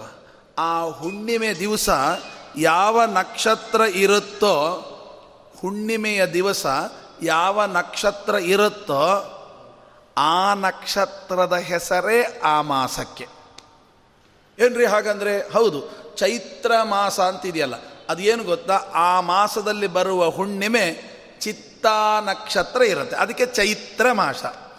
ಎರಡನೇ ಮಾಸಕ್ಕೆ ವೈಶಾಖ. ಯಾಕೆ ಗೊತ್ತಾ? ವಿಶಾಖ ನಕ್ಷತ್ರ ಹುಣ್ಣಿಮೆ ದಿವಸ ಯಾವ ಮಾಸದಲ್ಲಿ? ಅದೇ ವೈಶಾಖ. ಜ್ಯೇಷ್ಠ ನಕ್ಷತ್ರ ಹುಣ್ಣಿಮೆ ದಿವಸ ಯಾವ ಮಾಸದಲ್ಲಿ ಇರುತ್ತೋ ಅದೇ ಜ್ಯೇಷ್ಠ ಮಾಸ. ಒಂದು ನಕ್ಷತ್ರ ಹಿಂದೆ ಮುಂದೆ ಆಗ್ಬೋದು, ಇಲ್ಲ ಅಂತಲ್ಲ. ಆದರೆ ಹೆಚ್ಚು ಸಾಮಾನ್ಯವಾಗಿ ನೈಂಟಿ ನೈನ್ ಪರ್ಸೆಂಟ್ ಜ್ಯೇಷ್ಠ ನಕ್ಷತ್ರ ಬರ್ತದೆ. ಒಂದೊಂದು ಅಪರೂಪಕ್ಕೆ ಈ ಕ ಗಣಿತಗಳು ಸ್ವಲ್ಪ ವ್ಯತ್ಯಾಸ ಆಗಿ ನಕ್ಷತ್ರ ಹಿಂದೆ ಮುಂದೆ ಆಗೋ ಸಾಧ್ಯತೆ ಇದೆ. ಹೆಚ್ಚು ಕಮ್ಮಿ ಹಾಗೆ. ಶ್ರಾವಣ ಮಾಸ ಅಂತಂದರೆ ಶ್ರವಣ ನಕ್ಷತ್ರ ಯಾವ ಮಾಸದಲ್ಲಿ ಬರುತ್ತೋ ಅದೇ ಶ್ರಾವಣ ಮಾಸ. ಭಾದ್ರಪದ, ಉತ್ತರ ಭಾದ್ರ ಅಲ್ಲ ಪೂರ್ವ ಭಾದ್ರ. ಇದು ಯಾವ ನಮ್ಮ ಹುಣ್ಣಿಮೆಯಲ್ಲಿ ಬರುತ್ತೆ ಅದೇ ಭಾದ್ರಪದ ಮಾಸ. ಹೀಗೆ ಹನ್ನೆರಡು ತಿಂಗಳ ಮಾಸಕ್ಕೆ ಆ ನಕ್ಷತ್ರದ ಹೆಸರೇ ಬಂದಿದೆ ಅಂತ ಅನ್ನೋದು ಇದೊಂದು ಮಾನದಂಡ. ಹೌದು, ಇದಕ್ಕೆ ಹಾಗೆ ನಾವು ಭಾದ್ರಪದ ಮಾಸ ಅಂತ ಕರಿತೀವಿ ಅಲ್ವಾ? ಭಾದ್ರಪದ ಮಾಸ ಅಂತ ಯಾಕೆ ಕರೀತಾರೆ ಅಂತ. ಬಹಳ ಅದ್ಭುತವಾದ ಮಾತಿದೆಲ್ಲ ಭಾದ್ರಪದ ಅಂತಂದರೆ ಇನ್ನೂ ಒಂದು ತಿಳ್ಕೊಳ್ಳಿ, ಇನ್ನು ಬೇಕಾದಷ್ಟು ವಿಷಯಗಳಿದೆ. ಈ ನಕ್ಷತ್ರಗಳಿಗೆ ಈ ಹೆಸರು ಬರಲಿಕ್ಕೆ ಏನು ಕಾರಣ? ಇದು ಮಾಸಗಳಿಗೆ ಹೇಳಿದರೆ. ನಕ್ಷತ್ರಗಳಿಗೆ ಅಶ್ವನಿ, ಭರಣಿ ಕೃತಿಕ ಈ ಹೆಸರುಗಳು ಯಾಕೆ ಇಟ್ಟರು ಯಾಕೆ ಇಟ್ಟರು ಅಂದರೆ ಆಯಾಯ ಆಕಾರದಲ್ಲಿ ಆ ನಕ್ಷತ್ರಗಳಿರ್ತಾವಂತೆ. ಕುದುರೆಯಂಥ ಮುಖ ಉಳ್ಳ ನಕ್ಷತ್ರ ಯಾವುದೋ? ಅದು ಅಶ್ವವತ್ ಅಶ್ವನಿ ಅಂದ್ರೆ ಏನು? ಕುದುರೆಯಂತೆ ಮುಖ ಅಂತೆ ಅವಳದು. ಹಾಗಾಗಿ ಅಶ್ವನಿ. ಭರಣಿ ಅಂದರೆ ಮಧ್ಯ ದಪ್ಪ, ತಲೆ ಚಿಕ್ಕ, ಬುಡ ಚಿಕ್ಕ, ಭರಣಿ ಇರೋದು ಹಾಗೆ ಅಲ್ಲ. ಹೀಗೆ ಬಂದು ಹೀಗಿರುತ್ತೆ. ಅದರದ್ದು ಭರಣಿ ಭರಣಿ ಅಂತ. ಹೀಗೆ ಒಂದೊಂದು ನಕ್ಷತ್ರಗಳಿಗೆ ಹೆಸರನ್ನು ಹೇಳ್ತಾ ಹೋಗುವಾಗ ಈ ಭಾದ್ರಪದ ಮಾಸ ಅಂತ ಕರೆದ್ರು. ಭಾದ್ರಪದ ಮಾಸ ಅಂತ ಯಾಕೆ ಕರೀತಾರೆ? ಅಂದರೆ ಭಾದ್ರ ಅಂದರೆ ಭದ್ರವಾದದ್ದು ಯಾವುದೋ ಅದು ಭಾದ್ರ.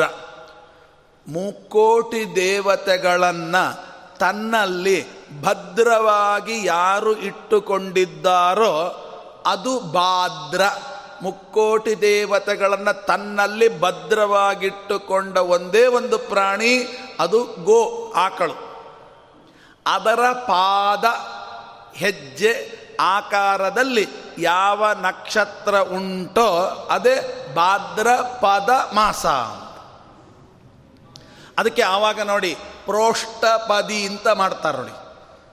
ನಮ್ಮ ಭಾದ್ರ ಪದ ಪದ ಅಂದ್ರೇನು? ವೈಕುಂಠ ಲೋಕ. ಅದು ಭದ್ರವಾಗಿರಬೇಕಾದ್ರೆ ನಮ್ಮ ಪಾಲಿನ ವೈಕುಂಠ, ನಮ್ಮ ಪಾಲಿನ ಸ್ವರೂಪಭೂತವಾದ ಸುಖ ಭದ್ರವಾಗಿರಬೇಕಾದ್ರೆ ನಾವೇನು ಮಾಡಬೇಕು? ಪ್ರೋಷ್ಠಪದಿ ಅಂತ. ಪ್ರೋಷ್ಠಪದಿ ಅಂದರೆ ಏನು ಗೊತ್ತಾ? ಅದಕ್ಕೂ ಅರ್ಥ ಇದೆ. ಈಗ ಭಾದ್ರಪದ ಮಾಸದಲ್ಲಿ ಹದಿನೈದು ದಿನ ಭಾಗವತ ಕೇಳ್ತಾರಲ್ಲ, ಅದಕ್ಕೆ ಪ್ರೋಷ್ಠ ಹೌದು, ಆ ಹದಿನೈದು ದಿನದ ಭಾಗವತಕ್ಕೆ ಪ್ರೋಷ್ಠಪದಿ ಅಂತ ಯಾಕೆ ಕರೀತಾರೆ? ಅಂದರೆ ಪ್ರತಿಪದೆಯಿಂದ ಸಪ್ತಮಿಯವರೆಗೆ ಸೂತರು ಶೌನಕಾದ ಋಷಿಗಳಿಗೆ ಭಾಗವತ ಹೇಳಿದ್ದು. ಅಷ್ಟಮಿಯಿಂದ ಹುಣ್ಣಿಮೆ ತನಕ ಶುಕಾಚಾರ್ಯರು ಪರೀಕ್ಷಿತ ರಾಜರಿಗೆ ಭಾಗವತ ಹೇಳಿದ್ದು. ಇಬ್ಬರಿಗೂ ಫಲ ಸಿಕ್ಕಿದೆ. ಏನು ಫಲ ಸಿಕ್ಕಿದೆ? ಅವರಿಗೆ ಪ್ರೋಷ್ಟ ಸಿಕ್ತು. ಇವರಿಗೆ ಪದ ಸಿಕ್ತು. ಉತ್ತಮ. ನೋಡಿ, ಭೇಜೆ ಖಗೇಂದ್ರ ಧ್ವಜಪಾದ ಮೂಲಂ. ಇವತ್ತಿಗೂ ಕೂಡ ವೈಕುಂಠದ ಅಮುಕ್ತ ದ್ವಾರದಲ್ಲಿ ಕೂತಿದ್ದಾರಂತೆ. ವೈಕುಂಠದ ಅಮುಕ್ತ ದ್ವಾರದಲ್ಲಿ ಇವತ್ತಿಗೂ ಕೂತಿದ್ದಾರಂತೆ. ಅಂದ್ರೆ ಏನು, ಪದಿ ಸಿಕ್ಬಿಟ್ಟಿದೆ ಅವರಿಗೆ. ಆದ್ದರಿಂದ ಅವರಿಗೆ ಪದಿ ಪದಿ ಎಂಬುದಾಗಿ ಕರೀತಾರೆ. ಹಾಗಾದರೆ ಪ್ರೋಷ್ಟ ಪದಿ. ಎರಡೂ ಫಲ ಸಿಕ್ ಎರಡೂ ನಿಮಗೆ ಸಿಗಬೇಕಾ? ಹಾಗಾದರೆ ಹದಿನೈದು ದಿನ ಭಾಗವತ ಕೇಳಿ ನಿಮ್ಮ ಪ್ರೋಷ್ಟವೂ ಸಿಗುತ್ತೆ, ಪದಿಯೂ ಸಿಗುತ್ತೆ. ಪದಿ ಅಂದರೆ ಹೇಳಿದ್ರಿ ಉತ್ತಮವಾದ ಗತಿ. ಪ್ರೋಷ್ಟ ಅಂದರೆ ಏನು? ಅಂದರೆ ಪ್ರೋಷ್ಟ ಅಂದರೆ ಸ್ವ, ನಿಮಗೆ ಬಿಡಿಸಿಕೊಡ್ತೀನಿ ನೋಡಿ. ಓಷ್ಟ ಅಂದರೆ ಏನು? ತುಟಿ. ಪ್ರೋಷ್ಟ ಅಂದರೆ ಏನು? ಉತ್ತಮವಾದ ತುಟಿ.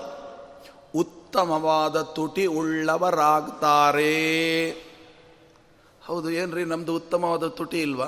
ಏನು ಪ್ಲಾಸ್ಟಿಕ್ ಸರ್ಜರಿ ಮಾಡ್ಕೋಬೇಕಾ? ಅಥವಾ ಲಿಫ್ಟಿಕ್ ಹಚ್ಕೋಬೇಕಾ? ಇದ್ಯಾವುದು ಅಲ್ಲ. ದೇವರು ಕೊಟ್ಟದ್ದೇ ಉತ್ತಮವಾದ ತುಟಿ. ಹಾಗಾದರೆ ಉತ್ತಮವಾದ ತುಟಿ ಯಾವುದು? ನಾವು ನಂದು ಹೇಳ್ಬೋದೇನೋ ಒಂದು ಹೇಳ್ಬೋದು ಯಾರ್ದು ಹೇಳಿಲ್ಲ. ಶಾಸ್ತ್ರ ಹೇಳುತ್ತೆ, ಉತ್ತಮವಾದ ತುಟಿ ಉಳ್ಳದ್ದು ಯಾವುದು ಅಂತ ಕೇಳಿದರೆ ಜಗತ್ತಲ್ಲಿ ಒಂದೇ, ಅದು ಆಕಳು ಅಂದರು. ಏನ್ರಿ, ಆಕಳದು ಒಳ್ಳೆ ತುಟಿನ? ನೋಡಿದರೆ ಅದೇನು ಲಿಫ್ಟಿಗೆ ಹಚ್ಚಲ್ಲ, ಏನಿಲ್ಲ, ಸರ್ಜರಿ ಮಾಡಿಸಿಲ್ಲ, ಏನಿಲ್ಲ, ಮತ್ತೆ ಅದು ಹೆಂಗೆ? ಅದಕ್ಕೆ ಹೇಳ್ತಾರೆ, ತುಟಿ ನೋಡಲಿಕ್ಕೆ ಚೆನ್ನಾಗಿರೋದು ಅಂತ ಅರ್ಥ ಅಲ್ಲ.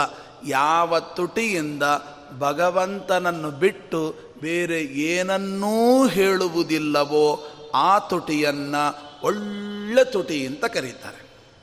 ಏನ್ರಿ ಅದು? ನೋಡಿ, ಅದು ತನಗೆ ಏನು ಬೇಕಾದರೂ ದುಃಖ ಆದಾಗಲೂ, ಸುಖವಾದಾಗಲೂ ಏನಾರು ಬೇಕಾದರೂ ಒಂದೇ ಶಬ್ದ ಕರೆಯೋದು. ಏನು? ಅಂಬಾ ಅಂತ. ಅಂಬ ಅಂದರೆ ಏನ್ರಿ? ತಾಯಿ ಅಂತ ಅರ್ಥ. ನಾವು ಕರಿತೀವಲ್ಲ, ಮಗು ಕರಿಯಲ್ವಾ? ಅಮ್ಮ ಅಂತ ಕರೀತದಲ್ವಾ ಅಂದರೆ ಇಲ್ಲ. ಅಮ್ಮಕ್ಕೂ ಅಂಬಾಕು ವ್ಯತ್ಯಾಸ ಇದೆ. ಅಮ್ಮ ಅಂದರೆ ಏನು ಗೊತ್ತಾ? ಈ ಜನ್ಮದಲ್ಲಿ ಜನ್ಮ ಕೊಟ್ಟವಳನ್ನು ಕರೆಯುವ ಶಬ್ದ ಅಮ್ಮ ಅಂತ. ಪ್ರತಿ ಜನ್ಮದಲ್ಲಿಯೂ ಜನ್ಮ ಜನ್ಮಾಂತರದಲ್ಲಿಯೂ ನಮಗೆ ಜನ್ಮ ಕೊಟ್ಟಿರ್ತಾರಲ್ಲ, ಅದಕ್ಕೆ ಹೆಸರು ಅಂಬಾ ಅಂತ ಅರ್ಥ. ಒಂದು ಜನ್ಮದ ತಾಯಿ ಅಲ್ಲ. ಅನೇಕ ಜನ್ಮಗಳಲ್ಲಿ ನಮಗೆ ಜನ್ಮವನ್ನು ಕೊಟ್ಟ ಸ್ವಾಮಿಯನ್ನ ಅಂಬಾ ಅಂತ ಕರೀತಾರೆ. ಈ ಆಕಳು ತನಗೆ ಹಸಿವಾಯಿತಾ? ಅಂಬ. ಈ ಜನ್ಮದಲ್ಲಿ ಕೊಟ್ಟ ಅಮ್ಮ ಅಲ್ಲ, ಅಂಬ. ಜನ್ಮ ಜನ್ಮದಲ್ಲೂ. ಹೀಗೆ ಇಡೀ ಜೀವನದಲ್ಲಿ ಭಗವಂತನನ್ನೇ ಕೊಂಡಾಡತಕ್ಕಂಥ ತುಟಿ ಯಾವುದಾದ್ರೂ ಇದ್ದರೆ ಅದನ್ನೇ ಪ್ರೋಷ್ಟ ಅಂತ ಕರೆದಿದ್ದಾರೆ. ಇದು ನಮಗೆ ಸಿಗುತ್ತಂತೆ. ಹದಿನೈದು ದಿನ ಭಾಗವತ ಕೇಳಿದರೆ ಈ ಬಾಯಿಯಿಂದ ಭಗವಂತನ ವಿಷಯ ಬಿಟ್ಟು ಬೇರೆ ವಿಷಯವೇ ಬರುವುದಿಲ್ಲಂತೆ. ಇದು ಮೊದಲನೇ ಸಪ್ತಾಹದ ಫಲ. ಎರಡನೇ ಸಪ್ತಾಹ ಉತ್ತಮ ಗತಿ. ಇವೆರಡೂ ಏಕಕಾಲಕ್ಕೆ ಸಿಗಬೇಕಾದ್ರೆ ಪ್ರೋಷ್ಟನೂ ಸಿಗುತ್ತೆ, ಪದಿನೂ ಸಿಗುತ್ತೆ, ಎರಡು ಸೇರಿಸಿ ಪ್ರೋಷ್ಟ ಪದಿ ಅದು ಭದ್ರಪದದಲ್ಲೇ ಯಾಕೆ? ಅಂದರೆ ಪದ ಭದ್ರವಾಗಿರಬೇಕಾದ್ರೆ ಆ ಮಾಸದಲ್ಲೇ ಮಾಡಬೇಕು. ನಾ ಇನ್ನೊಂದೇನು ಗೊತ್ತಾ? ನಾನು ಹೇಳಿದೆ ಆಗಲೇ, ಒಂದೊಂದು ಮಾಸದಲ್ಲಿ ಬರುವ ಹುಣ್ಣಿಮೆ ದಿವಸ ಯಾವ ನಕ್ಷತ್ರ ಇರುತ್ತೋ ಆ ಹೆಸರು ಅಂತ. ಇದು ಏನು ಗೊತ್ತಾ? ಪೂರ್ವಾಭಾದ್ರ ಪದ, ಉತ್ತರಾಭಾದ್ರ ಪದ, ಇವೆರಡು ನಕ್ಷತ್ರಗಳು ಹುಣ್ಣಿಮೆ ದಿವಸ ಯಾವ ಮಾಸದಲ್ಲಿ ಬರುತ್ತೋ ಅದು ಇದು. ಹಾಗಾದರೆ ಪೂರ್ವಭಾದ್ರ ಪದ, ಭಾದ್ರ ಪದ, ಉತ್ತರಾಭಾದ್ರ, ಪೂರ್ವಭಾದ್ರ. ಪೂರ್ವ ಅಂದರೆ ಏನು ಗೊತ್ತಾ? ಆಕಳ ಮೊದಲಿನ ಎರಡು ಕೈಗಳಿರ್ತದೆ ನೋಡಿ.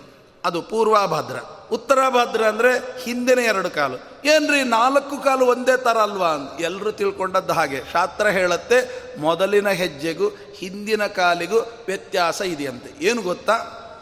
ಮೊದಲನ ಕಾಲಿನ ಹೆಜ್ಜೆಯ ಗುರುತು ಎಷ್ಟಿದೆಯೋ ಅದಕ್ಕಿಂತಲೂ ಒಂದಿಂಚು ದೊಡ್ಡದು ದೊಡ್ಡದು ಹಿಂದಿನ ಹೆಜ್ಜೆ ಅಂತೆ ಹಿಂದಿನ ಹೆಜ್ಜೆಗೂ ಮುಂದಿನ ಹೆಜ್ಜೆಗೂ ಒಂದಿಂಚು ವ್ಯತ್ಯಾಸ ಇರ ಅದು ಎಷ್ಟೇ ಇರಲಿ, ಹಿಂದಿನದನ್ನು ನೋಡಿ, ಮುಂದಿನದನ್ನು ನೋಡಿ ಅದಕ್ಕೆ ಒಂದಿಂಚು ವ್ಯತ್ಯಾಸ ಇರ್ತದಂತೆ. ಅದು ಪೂರ್ವಾಭಾದ್ರ, ಇದು ಉತ್ತರಾಭಾದ್ರ ಅಂತ. ಇವೆರಡೂ ಕೂಡ ನಕ್ಷತ್ರಗಳು ಏನು ಹೇಳ್ತ, ಅಂದರೆ ಪೂರ್ವಾಭಾದ್ರ ನಕ್ಷತ್ರ ಹೇಗಿದೆ ಅಂತಂದರೆ ಮೊದಲನ ಎರಡನೇ ಹೆಜ್ಜೆ ಗುರುತಿನಂತೆ ಇದೆ. ಉತ್ತರಾಭಾದ್ರ ಇದರಂತೆ. ಸೇಮ್ ನೋಡಲಿಕ್ಕೆ ಅಕ್ಕ ತಂಗಿ ಅಂದರೆ, ಆದರೆ ಇದೊಂಚೂರು ದೊಡ್ಡವಳು, ಒಂಚೂರು ಚಿಕ್ಕವಳು. ಈ ವ್ಯತ್ಯಾಸ ಇರೋದರಿಂದ ಆ ನಕ್ಷತ್ರಕ್ಕೆ ಆ ಹೆಸರು ಹೇಳಿದ್ದಾರೆ.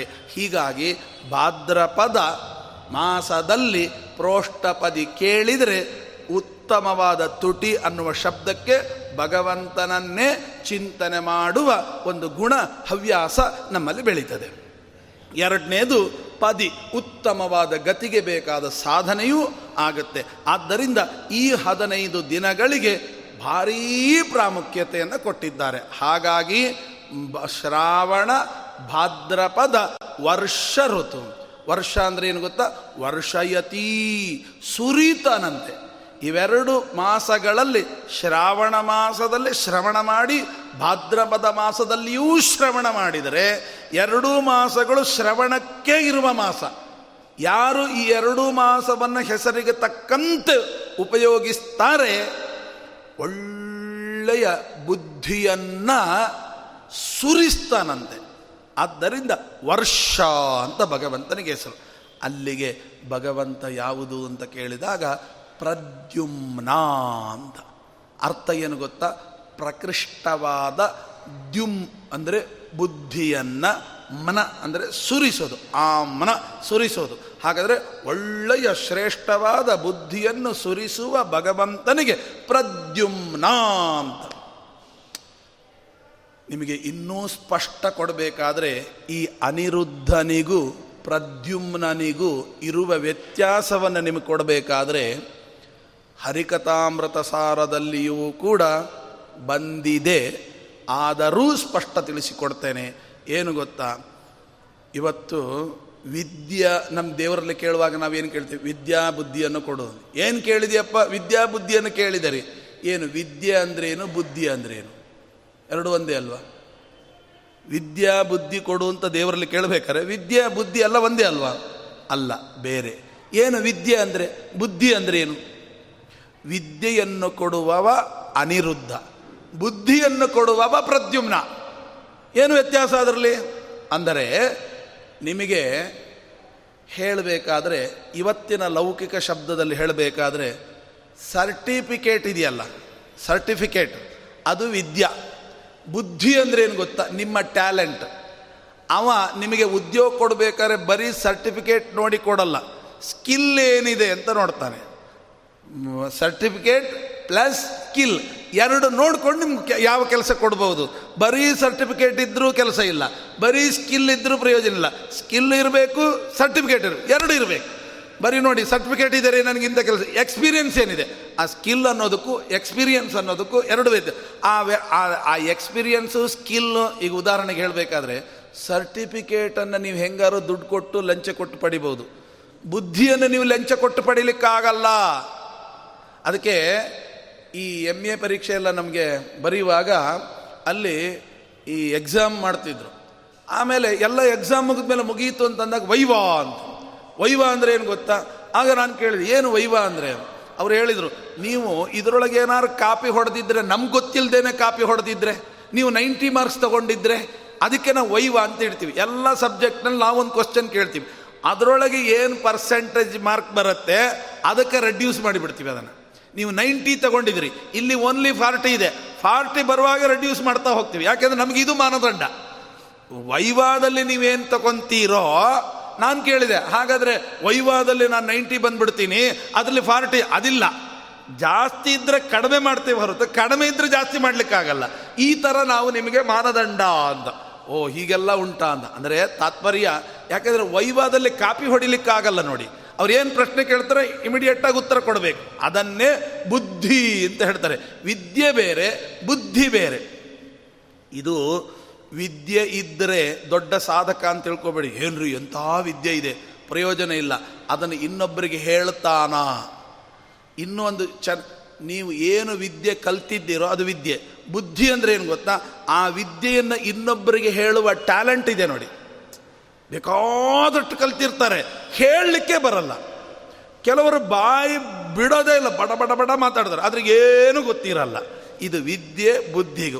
ಎರಡೂ ಸಾಧಕರ ಲಕ್ಷಣ ಅಲ್ಲ. ವಿದ್ಯೆ ಇದ್ದ ಮಾತ್ರಕ್ಕೆ ನಮಗೆ ಭ್ರಮೆ ಬರ್ತದೆ ಏನ್ರಿ ವಿದ್ಯೆ ಇದೆ? ಆ ಸಾಧಕ ಅಲ್ಲ. ಬುದ್ಧಿ ನೋಡ್ರಿ, ಹೆಂಗೆ ಚೆನ್ನಾಗಿ ಹೇಳ್ತಾನೆ. ಪ್ರಯೋಜನ ಇಲ್ಲ. ಸಿದ್ಧಿ ಅಂತ ಮತ್ತೊಂದು. ವಿದ್ಯಾ, ಬುದ್ಧಿ, ಸಿದ್ಧಿ. ಸಿದ್ಧಿ ಅಂದ್ರೆ ಏನು ಗೊತ್ತಾ? ಅದಕ್ಕೆ ಅಭಿಮಾನಿ ದೇವತೆ ಯಾರು ಗೊತ್ತಾ? ಸಂಕರ್ಷಣ. ಈಗ ನಿನ್ನ ವಿದ್, ಇಂದ್ರಿಯಗಳು ಇನ್ನೊಬ್ರಿಗೆ ಹೇಳಬಹುದು. ನಿನಗೆ ನೀನೇನು ಮಾಡ್ಕೊಂಡಿದೀಯಾ ಆ ಇಂದ್ರಿಯಗಳು ಹೊರಮುಖ ಆಗಬಾರ್ದು, ಒಳಮುಖ ಆಗಬೇಕು. ನಿನ್ನ ಸಾಧನೆ ಏನು? ಅಂತ ಯಾ, ನೋಡಿ, ಭಾರೀ ಸಾಧಕರು ತಾವು ಏನು ಕೇಳಿದರೂ ಏನು ಗೊತ್ತಿಲ್ಲದಂಗೆ ಇರುತ್ತಾರೆ ಒಳಗೊಳಗೊಳಗೊಳಗೊಳಗೊಳಗೆ ಸಾಧನೆ. ಒಳಗೊಳಗೆ ಸಾಧನೆ. ಇದನ್ನು ಸಿದ್ಧಿ ಅಂತ ಕೇಳ್ತಾರೆ. ಕೊನೆಗೆ ಸಿದ್ಧಿ, ಸಿದ್ಧ ಅಂತ. ಮುಂದೆ ಅದಕ್ಕೆ ಮಾಡುವ ಪ್ರಯತ್ನ, ಉತ್ತಮ ಗತಿ ಕೊಡೋದು, ಅದಕ್ಕೆ ವಾಸುದೇವ ಇತ್ಯಾದಿ ಕಥೆಗಳನ್ನ ಹೇಳ್ತಾರೆ. ಇರಲಿ, ನಾವು ಇಲ್ಲಿ ಸಂಬಂಧಪಟ್ಟ ವಿಚಾರವನ್ನು ಹೇಳಬೇಕಾದ್ರೆ ಶ್ರಾವಣ ಭಾದ್ರಪದ ಎರಡೂ ಮಾಸಗಳಿಗೆ ಪ್ರದ್ಯುಮ್ನ ಪ್ರಕೃಷ್ಟವಾದ ದ್ಯು ಜ್ಞಾನವನ್ನು ಮನಾಯತೆ ಕೊಡತಕ್ಕಂಥ ವ್ಯಕ್ತಿ ಯಾರೋ, ಅವನನ್ನು ಪ್ರದ್ಯುಮ್ನ ಅಂತ ಕರೀತಾರೆ. ಇದಿಷ್ಟು ಶ್ರಾವಣ ಭಾದ್ರಪದ ಇದಿಷ್ಟು ತಿಳ್ಕೊಂಡ್ರೆ ನಮಗೆ ವರ್ಷಯತಿ ಚೆನ್ನಾಗಿ ಜ್ಞಾನ ಉಣಿಸ್ತಾರೆ. ಆಮೇಲೆ ಭಾದ್ರಪದ ಆದಮೇಲೆ ಆಶ್ವೀಜ ಮತ್ತು ಕಾರ್ತೀಕ. ಆಶ್ವೀಜ ಮತ್ತು ಕಾರ್ತೀಕ. ಇದೆರಡು ಮಾಸಗಳಿಗೆ ಅಧಿಪತಿ ಯಾರು ಅಂದರೆ ಸಂಕರ್ಷಣ ಅನಿರುದ್ಧ ಪ್ರದ್ಯುಮ್ನ ಸಂಕರ್ಷಣ. ಅಂದರೆ ಆಶ್ವಯುಜ ಮತ್ತು ಕಾರ್ತೀಕಕ್ಕೆ ಸಂಕರ್ಷಣ ಮಧ್ಯದಲ್ಲಿರ್ತಾನೆ. ಋತು ಯಾವುದು ಅಂತ ಕೇಳಿದರೆ ಶರತ್ ಋತು. ಶರತ್. ಶರತ್ ಅಂದರೆ ಶರತಿ. ಅದಕ್ಕೇನು ಅಂತಂದರೆ ಬೆಳಗೋದು ಅಂತ ಅರ್ಥ ಶರನ್ನವರಾತ್ರಿ ಅಂತ ಹೇಳ್ತಾರೆ. ಶರನ್ನವರಾತ್ರಿ ಚೆನ್ನಾಗಿ ಬೆಳಗೋದು. ಒಂಬತ್ತು ರಾತ್ರಿನೂ ಹಗಲಿನಂತೆ ಬೆಳಗುವಂಥದ್ದು ಯಾವುದೋ? ಅದು ಶರತು ಅಂತ. ಅಲ್ಲಿ ಸಂಕರ್ಷಣ. ನೋಡಿ, ಆಶ್ವೀಜ ಮತ್ತು ಕಾರ್ತೀಕ. ಏನು ಗೊತ್ತಾ? ಚೆನ್ನಾಗಿ ಆಕರ್ಷಣೆ ಮಾಡಿಬಿಡಿ ಏನು ಆಕರ್ಷಣೆ ಮಾಡುತ್ತೆ? ಈಗ ನೀವು ತಿಳ್ಕೊಳ್ಬಹುದು. ಆಶ್ವೀಜ ಮಾಸದಲ್ಲಿ ನೀವು ನೋಡಿ, ನಿದ್ರೆ ಮಾಡಲಿಕ್ಕೆ ಬಿಡ್ತಾರ. ಇಲ್ಲ. ಯಾಕೆ ಹೇಳಿ? ತಿರುಪತಿಯಲ್ಲಿ ಇರ್ತೇವೆ. ಅಂದರೆ ಸಾಧನೆ ಮಾಡಬೇಕು ಅಂತನ್ನೋನು ಬ್ರಹ್ಮೋತ್ಸವದಲ್ಲಿ ಪಾಲ್ಗೊಳ್ತಾನೆ. ಬ್ರಹ್ಮೋತ್ಸವದಲ್ಲಿ ಹೋದ್ರೆ ನಿದ್ದೆ ಬರುತ್ತಾ? ಹಗಲು ರಾತ್ರಿ ಎಲ್ಲ ಒಂದೇ. ಅಲ್ಲಿ ಹೋಗು, ಇಲ್ಲಿ ಹೋಗು, ಅಲ್ಲಿ ಆ ಪ್ರದಕ್ಷಿಣೆ, ದರ್ಶನಕ್ಕೆ ಹೋಗು, ದರ್ಶನ ಮಾಡು, ಹೀಗೆ ಆಯಿತು. ಇನ್ನು ಕಾರ್ತೀಕ, ಎಲ್ಲಿ ಮಲಗಲಿಕ್ಕೆ ಬಿಡ್ತಾರ? ಬೆಳಗೆದ್ದು ಕೂಡಲೇ, ಬೆಳಗ್ಗೆ ಸೂರ್ಯೋದಯಕ್ಕಿಂತಲೂ ಪೂರ್ವದಲ್ಲಿ ದೇವರಿಗೆ ದೀಪ ಬೆಳಗಿದರೆ, ದೇವಸ್ಥಾನಕ್ಕೆ ಹೋದರೆ ಅವನಿಗೆ ಪುನರ್ಜನ್ಮನ ವಿದ್ಯತೆ. ಕಾರ್ತೀಕಾಯಾಮ್ ದೀಪ ಪ್ರಜ್ವಲನೇನ ಪುನರ್ಜನ್ಮನ ವಿದ್ಯತೆ. ಅವನಿಗೆ ಪುನರ್ಜನ್ಮವೇ ಇಲ್ಲಂತೆ. ಎಲ್ಲಿ ಮಲಗಲಿಕ್ಕೆ ಬಿಡೋದಿಲ್ಲ. ಅವನ ನಿದ್ರೆಯನ್ನೆಲ್ಲ ಯಾವ ಮಾಸ ಆಕರ್ಷಣೆ ಮಾಡುತ್ತೆ? ಸಮ್ಯಕ್ ಆಕರ್ಷಣ, ಸಂಕರ್ಷಣ. ಆದ್ದರಿಂದ ಆ ಭಗವಂತ ಆ ಕೋಣದಲ್ಲಿದ್ದುಕೊಂಡು ಅಲ್ಲಿರುವಂತಹ ಆಶ್ವೀಜ ಮತ್ತು ಕಾರ್ತೀಕ ಮಾಸಗಳನ್ನು ನಿಯಮನೆ ಮಾಡ್ತಾನೆ. ಇನ್ನು ಆಶ್ವೀಜ, ಕಾರ್ತಿಕ ಆದಮೇಲೆ ಈಗ ನಾವಿರುವಂತಹ ಮಾರ್ಗಶೀರ್ಷ ಪುಷ್ಯ. ಇದು ಹೇಮಂತ ಎಂಬತಕ್ಕಂಥದ್ದು. ಇಲ್ಲಿ ಯಾವುದು ಅಂದರೆ ಅನಿರುದ್ಧ, ಪ್ರದ್ಯುಮ್ನ, ಸಂಕರ್ಷಣ, ವಾಸುದೇವ ಅಂತ. ಅದಕ್ಕೆ ವಾಸುದೇವ ಕೊನೆಗೆ ಮೋಕ್ಷವನ್ನು ಕೊಡುವ ರೂಪ ಅದು ವಾಸುದೇವ ಅಂತ. ಅದಕ್ಕೆ ನೋಡಿ, ಈ ಮಾರ್ಗಶೀರ್ಷ ಪುಷ್ಯ. ಮಾರ್ಗಶೀರ್ಷಕ್ಕಿಂತ ದೊಡ್ಡ ಮಾಸ ಮತ್ತೊಂದಿಲ್ಲ. ಮಾಸಾನಾಂ ಮಾರ್ಗಶೀರ್ಷೋಹಂ ಅಂತ. ಮಾರ್ಗಶೀರ್ಷಕ್ಕಿಂತ ದೊಡ್ಡ ಮಾಸ ಮತ್ತೊಂದಿಲ್ಲ. ಕೊನೆಗೆ ಗೊತ್ತಾ? ಪುಷ್ಯ ಶೂನ್ಯ ಮಾಸ. ಎಲ್ಲ ಮಾರ್ಗಶಿರ ಕೊಟ್ಟು ಪುಷ್ಯ ಮಾಸ, ಶೂನ್ಯ ಮಾಸ ಅಂತ ಮಾಡಿ ಏನಿಲ್ಲ ಇದು ಭಾರಿ, ಇದು ಏನೂ ಇಲ್ಲ. ಅಂದರೆ ಉತ್ತಮವೂ ಹೌದು, ಅಧಮವೂ ಹೌದು, ಎರಡರಲ್ಲೂ ನಮ್ಮ ಸಾಧನೆ ಚೆನ್ನಾಗಿರಬೇಕು ಅನ್ನುವಂತಹ ಒಂದು ಅದ್ಭುತವಾಗಿರತಕ್ಕಂಥ ಮಾಸ ಇದು. ಇದಕ್ಕೆ ಅಧಿಪತಿ ಹೇಮಂತ ಅಂತ. ಹೇಮ ಅಂದರೆ ಬಂಗಾರ ಅಂತ ಅರ್ಥ ಅಂತ ಅಂದರೆ ಕೊನೆ ಅಂತ ಅರ್ಥ. ಹೇಮಂತ ಅಂದರೆ ಏನು ಗೊತ್ತಾ? ಬಂಗಾರವೇ ಕೊನೆ. ಅರ್ಥ ಆಗಲಿಲ್ಲ. ಬಂಗಾರಕ್ಕಿಂತಲೂ ಇನ್ನೊಂದು ಅರ್ಥ ಹೇಳಿದರೆ ನಿಮಗೆ ಗೊತ್ತಾಗುತ್ತೆ. ಏನದು? ವಾದಿರಾಜ ಶ್ರೀಪಾದಂಗಳವರು ಲಕ್ಷ್ಮೀ ಶೋಭಾನೆಯನ್ನು ಹೇಳುವಾಗ ಅಲ್ಲೊಂದು ಮಾತು ಬರುತ್ತೆ. ಏನು ಗೊತ್ತಾ? ಈ ವಿವಾಹವನ್ನು ಮಾಡಿಸುವಾಗ ಹೇಳ್ತಾರೆ. ಏನು ಅಂತ ಸುವರ್ಣೇನ ಸಾಲಂಕೃತ ಕನ್ಯಾದಾನಂ ಕರಿಷ್ಯೇ. ಅಲ್ರಿ, ಈ ನೀವು ಸಂಕಲ್ಪದಲ್ಲೇ ಹಿಂಗೆ ಹೇಳಿಬಿಟ್ರೆ ಸುವರ್ಣೇನ ಸಾಲಂಕೃತ ಕನ್ಯಾದಾನ. ಅಲ್ರಿ, ಬಂಗಾರದಿಂದ ಅಲಂಕಾರ ಮಾಡಲಿಕ್ಕೆ ಬಡವರಾಗಿದ್ದರೆ ಗತಿಯೇನು ಆ ಹುಡುಗಿಯನ್ನು ಬಂಗಾರದಿಂದ ಅಲಂಕಾರ ಮಾಡಬೇಕಂತೆ. ಆ ಹುಡುಗಿಯನ್ನು ಕನ್ಯಾದಾನ ಮಾಡಬೇಕಂತೆ. ಆವಾಗ ಕನ್ಯಾದಾನ ಫಲ. ನಮ್ಮ ಹತ್ರ ಬಂಗಾರವೇ ಇಲ್ಲ, ಎಲ್ಲಿಂದ ಮಾಡೋದು? ಅದಕ್ಕೆ ಶಾಸ್ತ್ರ ಹೇಳುತ್ತೆ, ಸುವರ್ಣ ಅಂದರೆ ಬಂಗಾರ ಅಂತ ಅರ್ಥ ಅಲ್ಲ. ಮತ್ತೇನು? ಬಂಗಾರಕ್ಕಿಂತಲೂ ಸು ಅಂದರೆ ಒಳ್ಳೆಯ, ವರ್ಣ ಅಂದರೆ ಮಾತುಗಳು. ಆದ್ದರಿಂದ ಅವಳಿಗೆ ಸುವರ್ಣೇನ ಅಲಂಕಾರ ಅಂದರೆ ಹುಟ್ಟಿದ ಕೂಡಲೇ ಅವ ಅವಳಿಗೆ ಒಳ್ಳೆಯ ಮಾತನ್ನು ಹೇಳಬೇಕಂತೆ. ಒಳ್ಳೆಯ ಮಾ ಅವಳು ಬಾಯಿಂದ ಬಾಯಿ ತೆಗೆದ್ರೆ ಒಳ್ಳೆಯ ಮಾತು. ಆ ರೀತಿಯಾಗಿ ಸಂಸ್ಕಾರವನ್ನು ಕೊಟ್ಟು ಬೆಳೆಸಬೇಕಂತೆ. ಒಳ್ಳೆ ಮಾತುಗಳಿಂದ ಬೆಳೆಸ್ಬೇಕು ಅವಳನ್ನು. ಬೆಳೆಸಿ ಬೆಳೆಸಿ ಬೆಳೆಸಿ ಬೆಳೆಸಿ. ಒಳ್ಳೆಯ ನಡೆ, ಒಳ್ಳೆಯ ನುಡಿ ಇವೆರಡು ಬೆಳೆಸಿಬಿಟ್ರೆ ಅದಕ್ಕಿಂತ ದೊಡ್ಡ ಸುವರ್ಣ ಮತ್ತೊಂದಿಲ್ಲ. ನೀವು ನೋಡಿ, ಆ ಮನೆಗೆ ಹೋದ್ಮೇಲೆ ಹೇಳ್ತಾರೆ ನೋಡೋರು, ಏನು ಒಳ್ಳೆ ಗುಣ ರೀ ನಮ್ಮ ಹುಡುಗಿದು. ಅಂತ ಒಳ್ಳೆ ಹುಡುಗಿ. ನಾನು ಕೇಳ್ತೇನೆ, ಅಲ್ಲ, ಅವಳು ಒಳ್ಳೆ ಹುಡುಗಿ ನಿಮಗೆ ಹೆಂಗೆ ಗೊತ್ತಾಯಿತು? ಅವಳ ನಡೆ ನುಡಿಯಿಂದ ಗೊತ್ತಾಯಿತು ಅಂತ ಉತ್ತರ ಕೊಡ್ತಾರೆ. ಹಂಗಾರೆ ನಡೆ ನುಡಿಗಳೇ ಆ ಒಳ್ಳೆತನದ ಮಾನದಂಡ. ಆ ಮಾನದಂಡವನ್ನು ನೀನು ಬೆಳೆಸೋ. ಅದೇ ಸುವರ್ಣದಿಂದ ಅಲಂಕಾರ. ಇಂತಹ ಸುವರ್ಣದಿಂದ ಅಲಂಕಾರ ಮಾಡಿದರೆ ಅದು ಸರ್ವಶ್ರೇಷ್ಠವಾಗಿರತಕ್ಕಂಥ ಸುವರ್ಣದಿಂದ ಕನ್ಯಾಲಂ ಕನ್ಯಾದಾನ. ಈ ಕಲ್ಪನೆ ಇಲ್ಲದೆ ನಾವು ಏನು ಮಾಡಿದರೂ ಕೂಡ ಪ್ರಯೋಜನ ಇಲ್ಲ. ಅದಕ್ಕೆ ಹೇಮ ಬಂಗಾರ ಅಲ್ಲ. ಈಗ ನಾನು ಹೇಳಿದ್ನಲ್ಲ, ವಾದಿರಾಜ ಶ್ರೀಪಾದಂಗಳವರು ಹೇಳಿದ ಹಾಗೆ ಹೇಮ ಅಂದರೆ ಒಳ್ಳೆಯ ಮಾತುಗಳು ಅಂತ ಅರ್ಥ. ಅದು ಹೆಂಗ್ರಿ ಇದೆ ಅಂದರೆ, ಹೇ ಅಂದರೆ ಎತ್ತರವಾದದ್ದು. ಮಾ ಅಂದರೆ ಏನು ಗೊತ್ತಾ? ಮಾಂಗ್ ಮಾನೆ ಇತ್ಯಸ್ಮಾತ್ ಧಾತು. ಮಾ ಅಂದರೆ ಜ್ಞಾನ ಅಂತ ಅರ್ಥ. ಉತ್ತಮವಾದ ಜ್ಞಾನ ಅಂದರೂ ಒಂದೇ, ಸುವರ್ಣ ಅಂದರೂ ಒಂದೇ. ಹೇಮವೇ ಎತ್ತರವಾದ ಮಾತೆ ಅಂತ ಕೊನೆ ತನಕ ಯಾವನು ಉಳಿಸ್ಕೊಂಡಿರ್ತಾನೋ ಆ ದೇವರಿಗೆ ಹೇಮಂತ ಅಂತ ಕರೀತಾರೆ. ಅವನಿಗೆ ಹೇಮಂತ ಅಂತ ಕರೀತಾರೆ. ಆದ್ದರಿಂದ ಹೇಮಂತ ಋತುಗೆ ಮಾರ್ಗಶಿರ ಅಂದರೆ ನಾನು ಮೊದಲನೇ ದಿನನೇ ಹೇಳಿದೆ. ಮಾರ್ಗಶಿರ ಅಂದರೆ ಏನು ಅಂತ. ಮಾರ್ಗ ಅಂದರೆ ಉತ್ತಮವಾದ, ಯಾರಿಗೂ ತಪ್ಪು ಮಾಡಬಾರದು ಎಂಬತಕ್ಕಂಥ, ಶಿರ ಅಂದರೆ ತಲೆ, ಅದು ತಲೆಯಲ್ಲಿ ತುಂಬುವ ಮಾಸ ಅಂತ ಹೇಳಿದ್ದೆ. ಇನ್ನು ಮಾರ್ಗಶೀರ್ಷ ಮಾಸ, ಪುಷ್ಯ ಮಾಸ. ಪುಷ್ಯ ಮಾಸ ಅಂದರೆ ಏನರ್ಥ ಗೊತ್ತಾ? ಪೂರಂ ಶಂದತೆ ಇದೆ ಪುಷ್ಯ ಅಂತ. ನೀವೇನು ಮಾಡಿದ್ದೀರೋ ಅದನ್ನೆಲ್ಲ ಭಗವಂತನಿಗೆ ಅರ್ಪಣೆ ಮಾಡಬೇಕಂತೆ. ಅದಕ್ಕೆ ಇರಬೇಕು, ಆಂಗ್ಲ ಭಾಷೆಯಲ್ಲಿ ಪುಷ್ ಮಾಡೋದು. ಏನನ್ನ ನೀವೇನು ಕರ್ಮ ಮಾಡಿದ್ದೀರ ಅದೆಲ್ಲ ಭಗವಂತನ ಕಡೆಗೆ ಪುಷ್ ಮಾಡಿರಿ. ತಗೊಂಡು ಪುಷ್ಯ ಮಾಸ ಅಂತ. ಅಲ್ಲ, ಆ ಅರ್ಥ ಇಲ್ಲಿಲ್ಲ ಸುಮ್ಮನೆ ಹೇಳಿದಷ್ಟೇ. ಅಂದರೆ ಭಗವಂತನಿಗೆ ಪೂರ್ಣವಾಗಿ ಅರ್ಪಣೆ ಮಾಡುವ ಮಾಸ. ಪುನರ್ ಪುಷ್ಯ, ಮಾರ್ಗಶೀರ್ಷ ಪುಷ್ಯ. ಕೊನೆಗೆ ಈ ಕಡೆ ಬಂದಾಗ ನಾರಾಯಣ. ಈ ಕೋಣದಲ್ಲಿ ನಾರಾಯಣ. ಯಾವುದು? ಅದಕ್ಕೆ ಹೇಳ್ತಾರೆ, ಮಾಘ ಪಾಲ್ಗುಣ. ಅಲ್ಲಿ ನಾರಾಯಣ. ಅದಕ್ಕೆ ಶಿಶಿರ ಅಂತ ಕರೀತಾರೆ. ಶಶಿರ ಅಂತ. ಶಶಿರ ಅಂದರೆ ಏನು ಗೊತ್ತಾ? ಶಶಿರ ಅಂದರೆ ಶಿ ಅಂದರೆ ಶೀಘ್ರವಾಗಿ, ಶಿರ ತಲೆಗೆ, ಶಿರ ಅಂದರೆ ಶೀಘ್ರವಾಗಿ ತಲೆಗೆ ಹೋಗುವ ಮಾಸ. ಅದು ಶಿಶಿರ ಮಾಸ. ಯಾವುದದು? ಮಾಘ ಪಾಲ್ಗುಣ. ನಿಜವಾದ ಸಾಧನೆ ಆಗಲೇ ನೋಡ್ರಿ. ಮಾಘ ಮಾಸದಲ್ಲಿ ಹೆಣ್ಣು ಮಕ್ಕಳಿದ್ದರೆ ಮದುವೆ ಮಾಡಿ ಕೈ ತೊಳ್ಕೊಂಡ್ಬಿಡ್ತಾರೆ. ಅಯ್ಯೋ, ಯಾವಾಗ ಮಾಘ ಮಾಸ ಬರುತ್ತೆ ಅಂತ ಕಾಯ್ತಾ ಇದ್ದೀನಿ. ಮಾಘ ಮಾಸ ಬಂತು ಅಂದರೆ ಮದುವೆ ಮಾಸ ಅಂತ ಅರ್ಥ. ಪಾಲ್ಗುಣ ಮಾಸದಲ್ಲಿ ಮಗಳಿಗೆ ಮದುವೆ ಮಾಡಿದ ಮೇಲೆ ಇನ್ನೇನು? ಯಾತ್ರೆ. ನಿಜವಾದ ಯಾತ್ರೆ ಪ್ರಾರಂಭ ಆಗೋದೇ ಪಾಲ್ಗುಣದಲ್ಲಿ, ಗೊತ್ತಾ?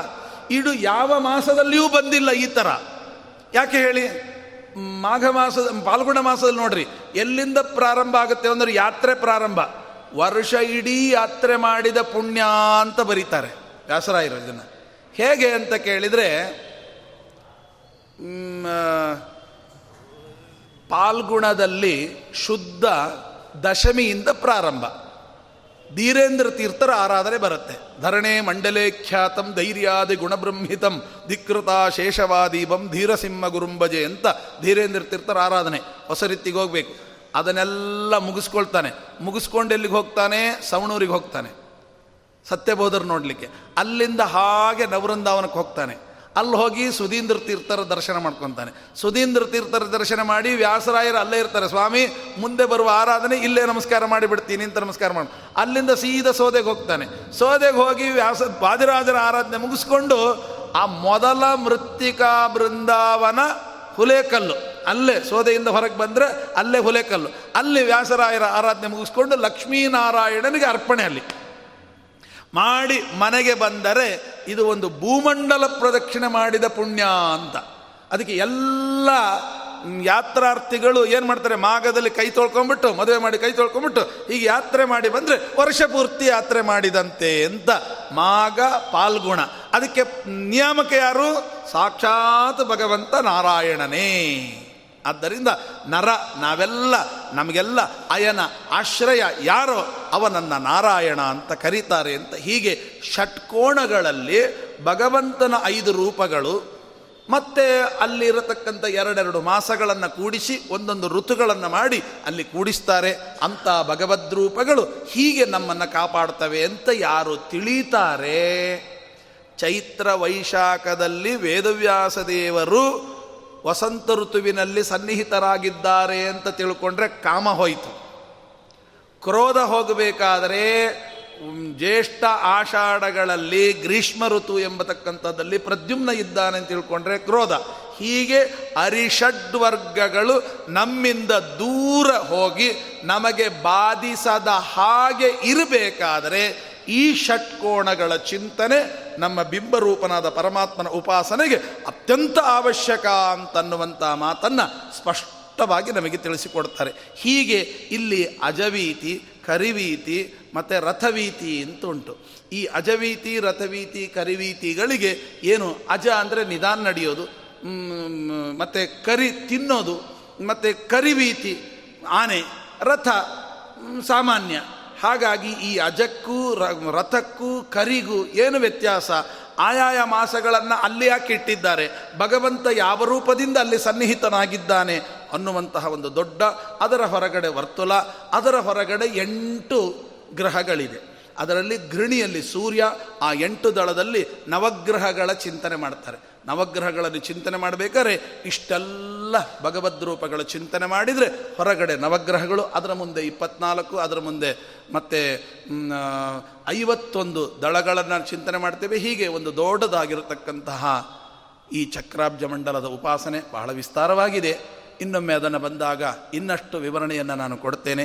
ಈ ಒಂದು ಐದು ದಿನಗಳಲ್ಲಿ ಇದನ್ನು ಅನುವಾದ ಮಾಡಲಿಕ್ಕೆ ಅವಕಾಶ ಮಾಡಿಕೊಟ್ಟಿರತಕ್ಕಂತಹ ಮಹಾಸ್ವಾಮಿಗಳವರ ಅಡಿದಾವರೆಗಳಲ್ಲಿ ಈ ದಿನದ ಇಷ್ಟು ದಿನಗಳು ಮಾಡಿರತಕ್ಕಂಥ ಉಪನ್ಯಾಸದ ನುಡಿ ಕುಸುಮಗಳನ್ನು ಅವರ ಪಾದಾರವಿಂದದಲ್ಲಿ ಅಂತರ್ಯಾಮಿಯಾಗಿರ್ತಕ್ಕಂತಹ ಭಾರತೀಯ ರಮಣ ಮುಖ್ಯ ಪ್ರಾಣಾಂತರ್ಗತನಾಗಿರ್ತಕ್ಕಂತಹ ಗೋಪಾಲಕೃಷ್ಣ ದೇವರ ಅಡಿದಾವರೆಗಳಲ್ಲಿ ಬಿಂಬರೂಪನಾದ ಪರಮಾತ್ಮನಲ್ಲಿ ಅದನ್ನು ಅರ್ಪಣೆ ಮಾಡ್ತಾ, ನಿಮಗೆಲ್ಲರಿಗೂ ಕೂಡ ಭಗವಂತ ವಿಶೇಷವಾಗಿ ತತ್ವಜ್ಞಾನವನ್ನು ಉಣಿಸಲಿ, ನಿರಂತರವಾದ ಶ್ರೀಮದ್ ಆಚಾರ್ಯರ ಶಾಸ್ತ್ರವನ್ನು ನಿರಂತರವಾಗಿ ಶ್ರವಣ ಮಾಡತಕ್ಕಂಥ ಭಾಗ್ಯವನ್ನು ಕೊಡಲಿ ಎಂಬುದಾಗಿ ಆ ಶ್ರೀನಿವಾಸ ದೇವರಲ್ಲಿ ಪ್ರಾರ್ಥನೆ ಮಾಡಿಕೊಳ್ತಾ, ಆ ಶ್ರೀನಿವಾಸ ದೇವರಲ್ಲಿ ಈ ನುಡಿಗೋಸ್ಮರಗಳನ್ನು ಅರ್ಪಿಸ್ತಾ, ಶ್ರೀಕೃಷ್ಣಾರ್ಪಣಮಸ್ತು.